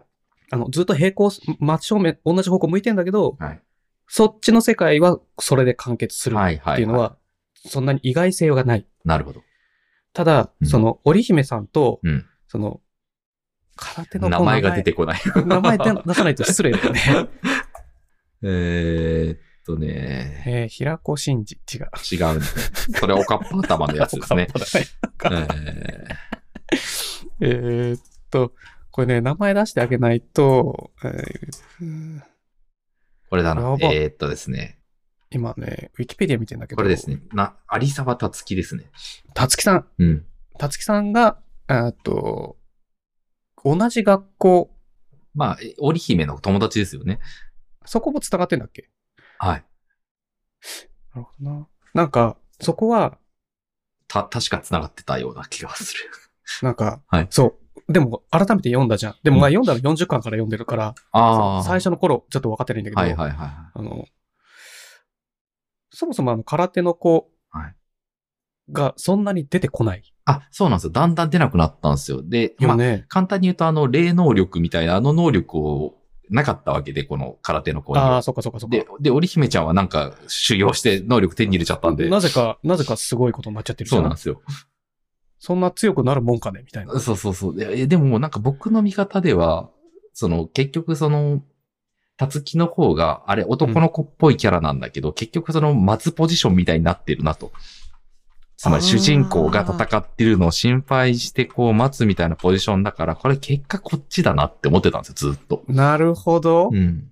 その、帰ってくるのを待ってる側で、そうそうそうそう信じて待ってる側の、いわゆる、古のヒロインタイプですよね。はいはいはいはい。なるほどな。で、こっちの織姫ちゃんなんかは逆に戦い出しちゃったから、あ、これはないなって思ってたんですけど、参戦する側だもんね。そうそうそそうそうその戦う側のキャラだかう。ら、そう。だから僕、ヒロイン、はい。ああ、なだるほどなだ僕、で、今読んだらまたちょっと違う感想なのかもしれない。ずーっとそう思ってて、周りがなんかこう、織姫とくっつくだ、ルキアとくっつがいてたのをこう、見下してたわけですよ、ある種。こいつら全然分かってねえな分かと。ってねえ と。有沢たつきだろ。そした らね、普通に外しますよ。普通に織姫だった もんね。っていうのはありましたけどね。まあ今ね、だね読んだらどうなんだそうろ織うな。姫ちゃんは、織姫さんは、とにかくいちごのこと大好き じゃん。もう大好きはい大好きでセリフ、なんかねい、いろんなところに出てくんのよ。あそのセリフが。あ。はい。いや、逆にそういうのとくっつかないと思うんだけどな。まあまあまあ、まはあい。直球すぎるよね。そういう意味では。。うん。うん今見たら、有沢たつきさんは、はいはい井上織姫さんのい無二の親友だって書いあてああ、る。そうですよね。はいはいはい。そうだったか。うんそうだったか。まあままあ、で、確かほにとんど登場しなくなったんでね。あ、そうなんですよ。後半出てないじゃん。うんまあ似たような話で、あの、田園少女みたいなのもあるじゃない。ああ、田園少女ね。あれはもう、それがテーマですもんね、下手したらね。そう。まあなんかちょっと、あれもなんか、高校生とかだったからなんかよくわかんなかったな。あれ、田園少女なんて今見たらめちゃくちゃ面白いんじゃないですか、もしかして。い今見たらどうなんだろうね。ただのエロ漫画に見えるのかな。やいや、逆にその要素が多分ほとんどないんだと思いますけどあね、。確かに。うんないかも。うんないんだろうね、きっとね。で、なんかもっと面白いと思いますね、今の方が。もっとこう、内面描写ばっかそうりしてるそのうかなそうそうそうそうそう。確かにな。わかほんんないですのけどわ。ずかな、ほんのわずかなエロ要素なの かな。か今見たらね、全然もうなんなら普通上の描写ですけど。まあ、ただ僕はまあもう、ブリーチ問題で大外ししてるんで。なトラウマな の学生の頃のトラウマかな。恥ずかしい。なんなら中、 中二病のまんま行ってて、結果、自分の中二病に気づくっておうい、う。みたいなね。 結果、俺、おう、みたいな。そうそうそうそう。じゃあ最後これいこうか。はい。そうゆる言語学ラジオの、これね、鈴木さん、読めるかな、読めないかもしれないですね。これね、はい3万文字あるんですよ。ちょそれっと、ちょっとじゃあ3万文字をはまりますね。これ、はあいの、もう多分今日できないんで、はい。これ一回やめて、時え間があったら読んでもらっても構わないんですけど、はい。これ来週これ攻めよう。ちなみにこれ長すぎてはい記憶で喋れないから父メモ取ってんすよ。あー、そのそのレベルレベルちょっと待ってください。チャット GPT に要約を依頼しよはい。じゃあ最後これいこう。よし、要約した。喋れますよ。う。えっと、あ、じゃあちょっと喋ってみて。うんとね。喋っていいですかチャット GPT のやつですけど。うん。えっとですね。短い短いです。 ?OK。まずそのゆる言語学ラジオとは、言語学的なトピックを面白おかしく扱うラジオ番組です。はい。うんとですね。あ、ダメだ、失敗しました。はい。じゃあ、あ終わの、ろゆる言語学ラジオの 説明になっちゃった。うん。はい。じゃあ、え、これ読んでおいた方がいいですか読めるなら。 ?3 万文字でしょまあまあまああ。じゃあ、ちょっと読んでおきます。はい。はい。 30分ぐらいかな。はい。ちょ、時間かかるんで。あー最後読こめれ。読めます、読めます。これぐらいなら。はい。鍵がない。デイリーポータル Z。ほう。これ、はい。鍵を持たずに家を出た日の記録漫画です。はい、はい、はい、はい、はい。これね、はいあのーいや、これただの漫画なんですよ。はい漫画っていうか、漫画にした。うんその、スマホとうん鍵をうん家に忘れて、うん妻とあるある子供と一緒に家を出て、妻は鍵持ってるからカチャってかけて、じゃあねーっていう離れ離れになった後に気づいた。ありますよね、これね。これ、鈴木さんたまにあるこういうこと。鈴木さんなんかあのね、どうなの子供の頃ありましたね。あおーお親が、はい。確かに。はい。え、たちなみに子供って何歳ぐらいまでのことを指してますあもうほんとちっちゃい子ですけど、覚えてるのは、あの、要は親と一緒に家出たんですけど、うん。父親か母親かも覚えてないですけど、どっちかと別行動になったんですよ。うんうん、うん。で僕は母か父かについていってたんですけど、はいはい。その時のいわゆる、そのついていかなかった側しか鍵持ってないってことに気づいたっていうのがありました。あーなるほど。当時携帯とかもないから、はい。 どっかで時間潰すしかないね、みたいな。これさ、はい。ねまあ、まあ、今は、はい。まあ、父はそんなに鍵を忘れるとか、はうないわけですよ。はいはい。まあ、スマホ忘れるとかもね。あ、スマホもないかお。あんまないかな。話題ので通り。はい。これ、今、鈴木さんが言ったことがすごく、今回、話したかった一大テーマの一つなんですけど、ほうほうほう。一番、漫画の一番最後のページ。はい。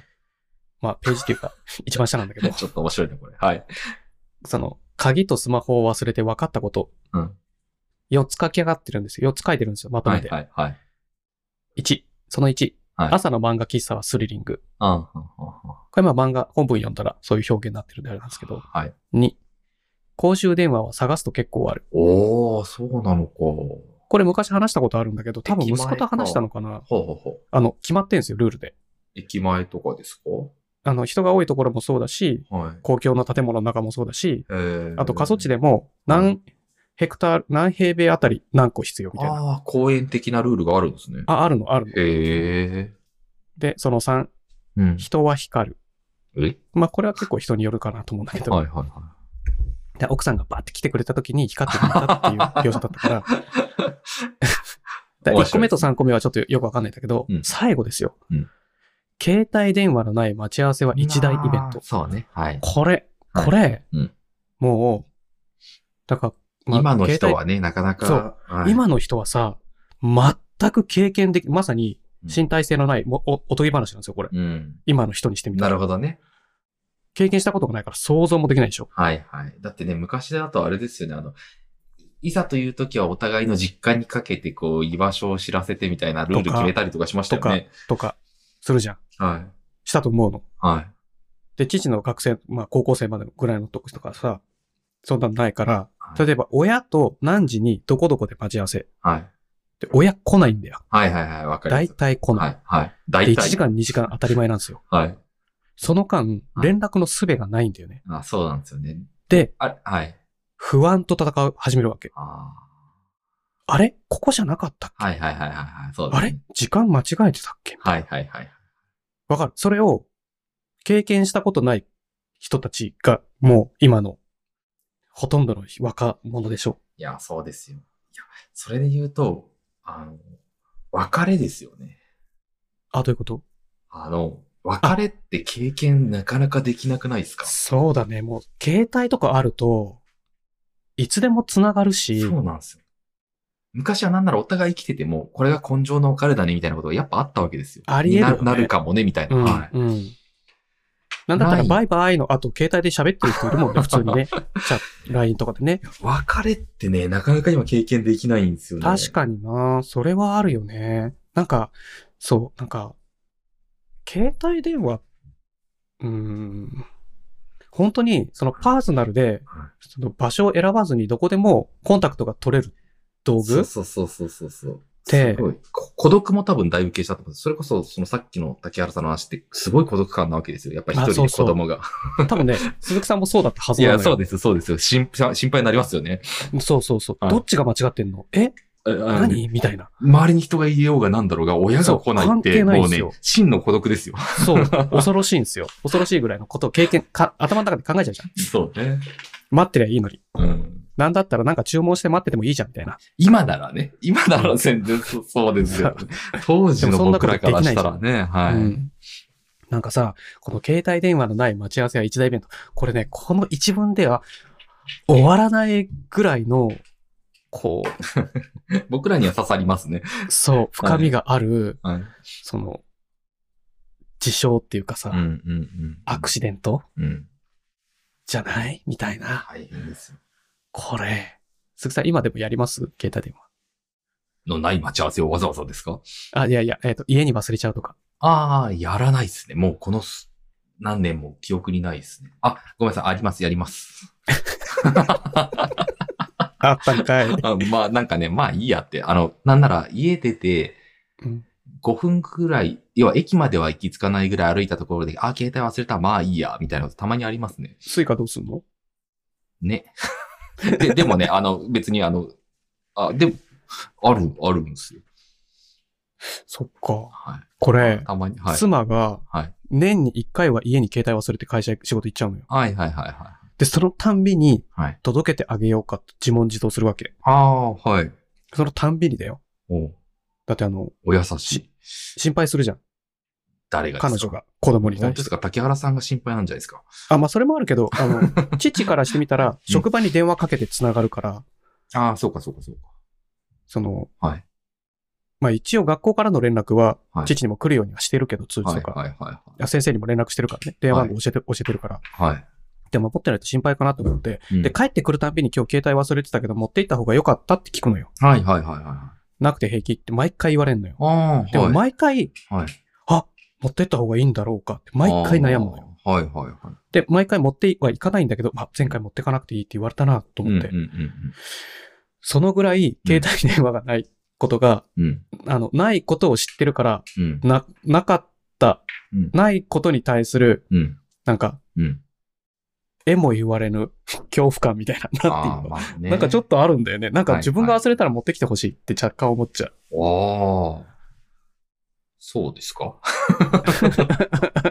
無理だけどね。まあまあまあまあまあ、そうね。しかもその持ってくにしてもね、あの、行く場所分かってたり、そその、保育園で働いてるとかだったそうらそまだう。いいんですけど。職場に行くだったらいいけど、うんうんそうじゃなかったら さ、そうですよね。どこ、どこでじゃあわ待ち合わせようか問題。 渡せないじゃん。うん。で、恐ろしいことにあの、電話番号覚えてないしね。あ、いや、それ、それめっちゃありますよね。今もう電話番号なんて覚えてないですよね。覚えてない。だから妻の電話番号覚えてないから、公衆電話からかけてって言われてもかけられないんだよね。今何個番号出てきます僕2個だけなんですよ。番号何個出てくるっていうことあ、自分自の力に、えー頭の中に。あ、自分のだけ。空で言えるのは自分のと実家の固定電話だけなんですよ。ああ、固定電話がもうないから、ああ。自分の携帯だけだね。ですよね。息子の番号すら覚えてない。でも昔って10個ぐらいは覚えてましたよね。覚えて た。覚えてた。親の職場と、自宅と、みたいなとか。そうそうそうそうそう。友達のおじいちゃんおばあちゃんちと家とか。あ、そうそうそうそうそう。覚えてた。子供でも普通に覚えてた。です よね。すごいな。いや、怖い。うんせめて携帯の番号だけでも暗記しとくか、財布の中にメモ入れとくかしとかないとダメだね。電話帳。ああ、そうっすよね。電話帳必要か。携帯失ったら結構大変ですよね。ねえ。まあいいか。まあね、ちょっと気をつけましょうね、携帯電話。うんでも、携帯電話に慣れすぎた、この状況も不安視した方がいいかもしれないね。なるんかほど、なるほど。野生を忘れそうみたいな。はいはいはい。いや、なんだろう、本当にき、いやー、本当ですね。うん。はい。なんか気をつけない。どっちに転んでも気をつけなきゃいけないから、まあバランス取っていかなきゃいけないのかな。はい。みたいなね。うん。はい。鈴木さん、あと1分で、うん また、か 会議始まっちゃうんで。じゃあ今週はこんな感じで、はい。お疲れ様でした。お疲れ様でした。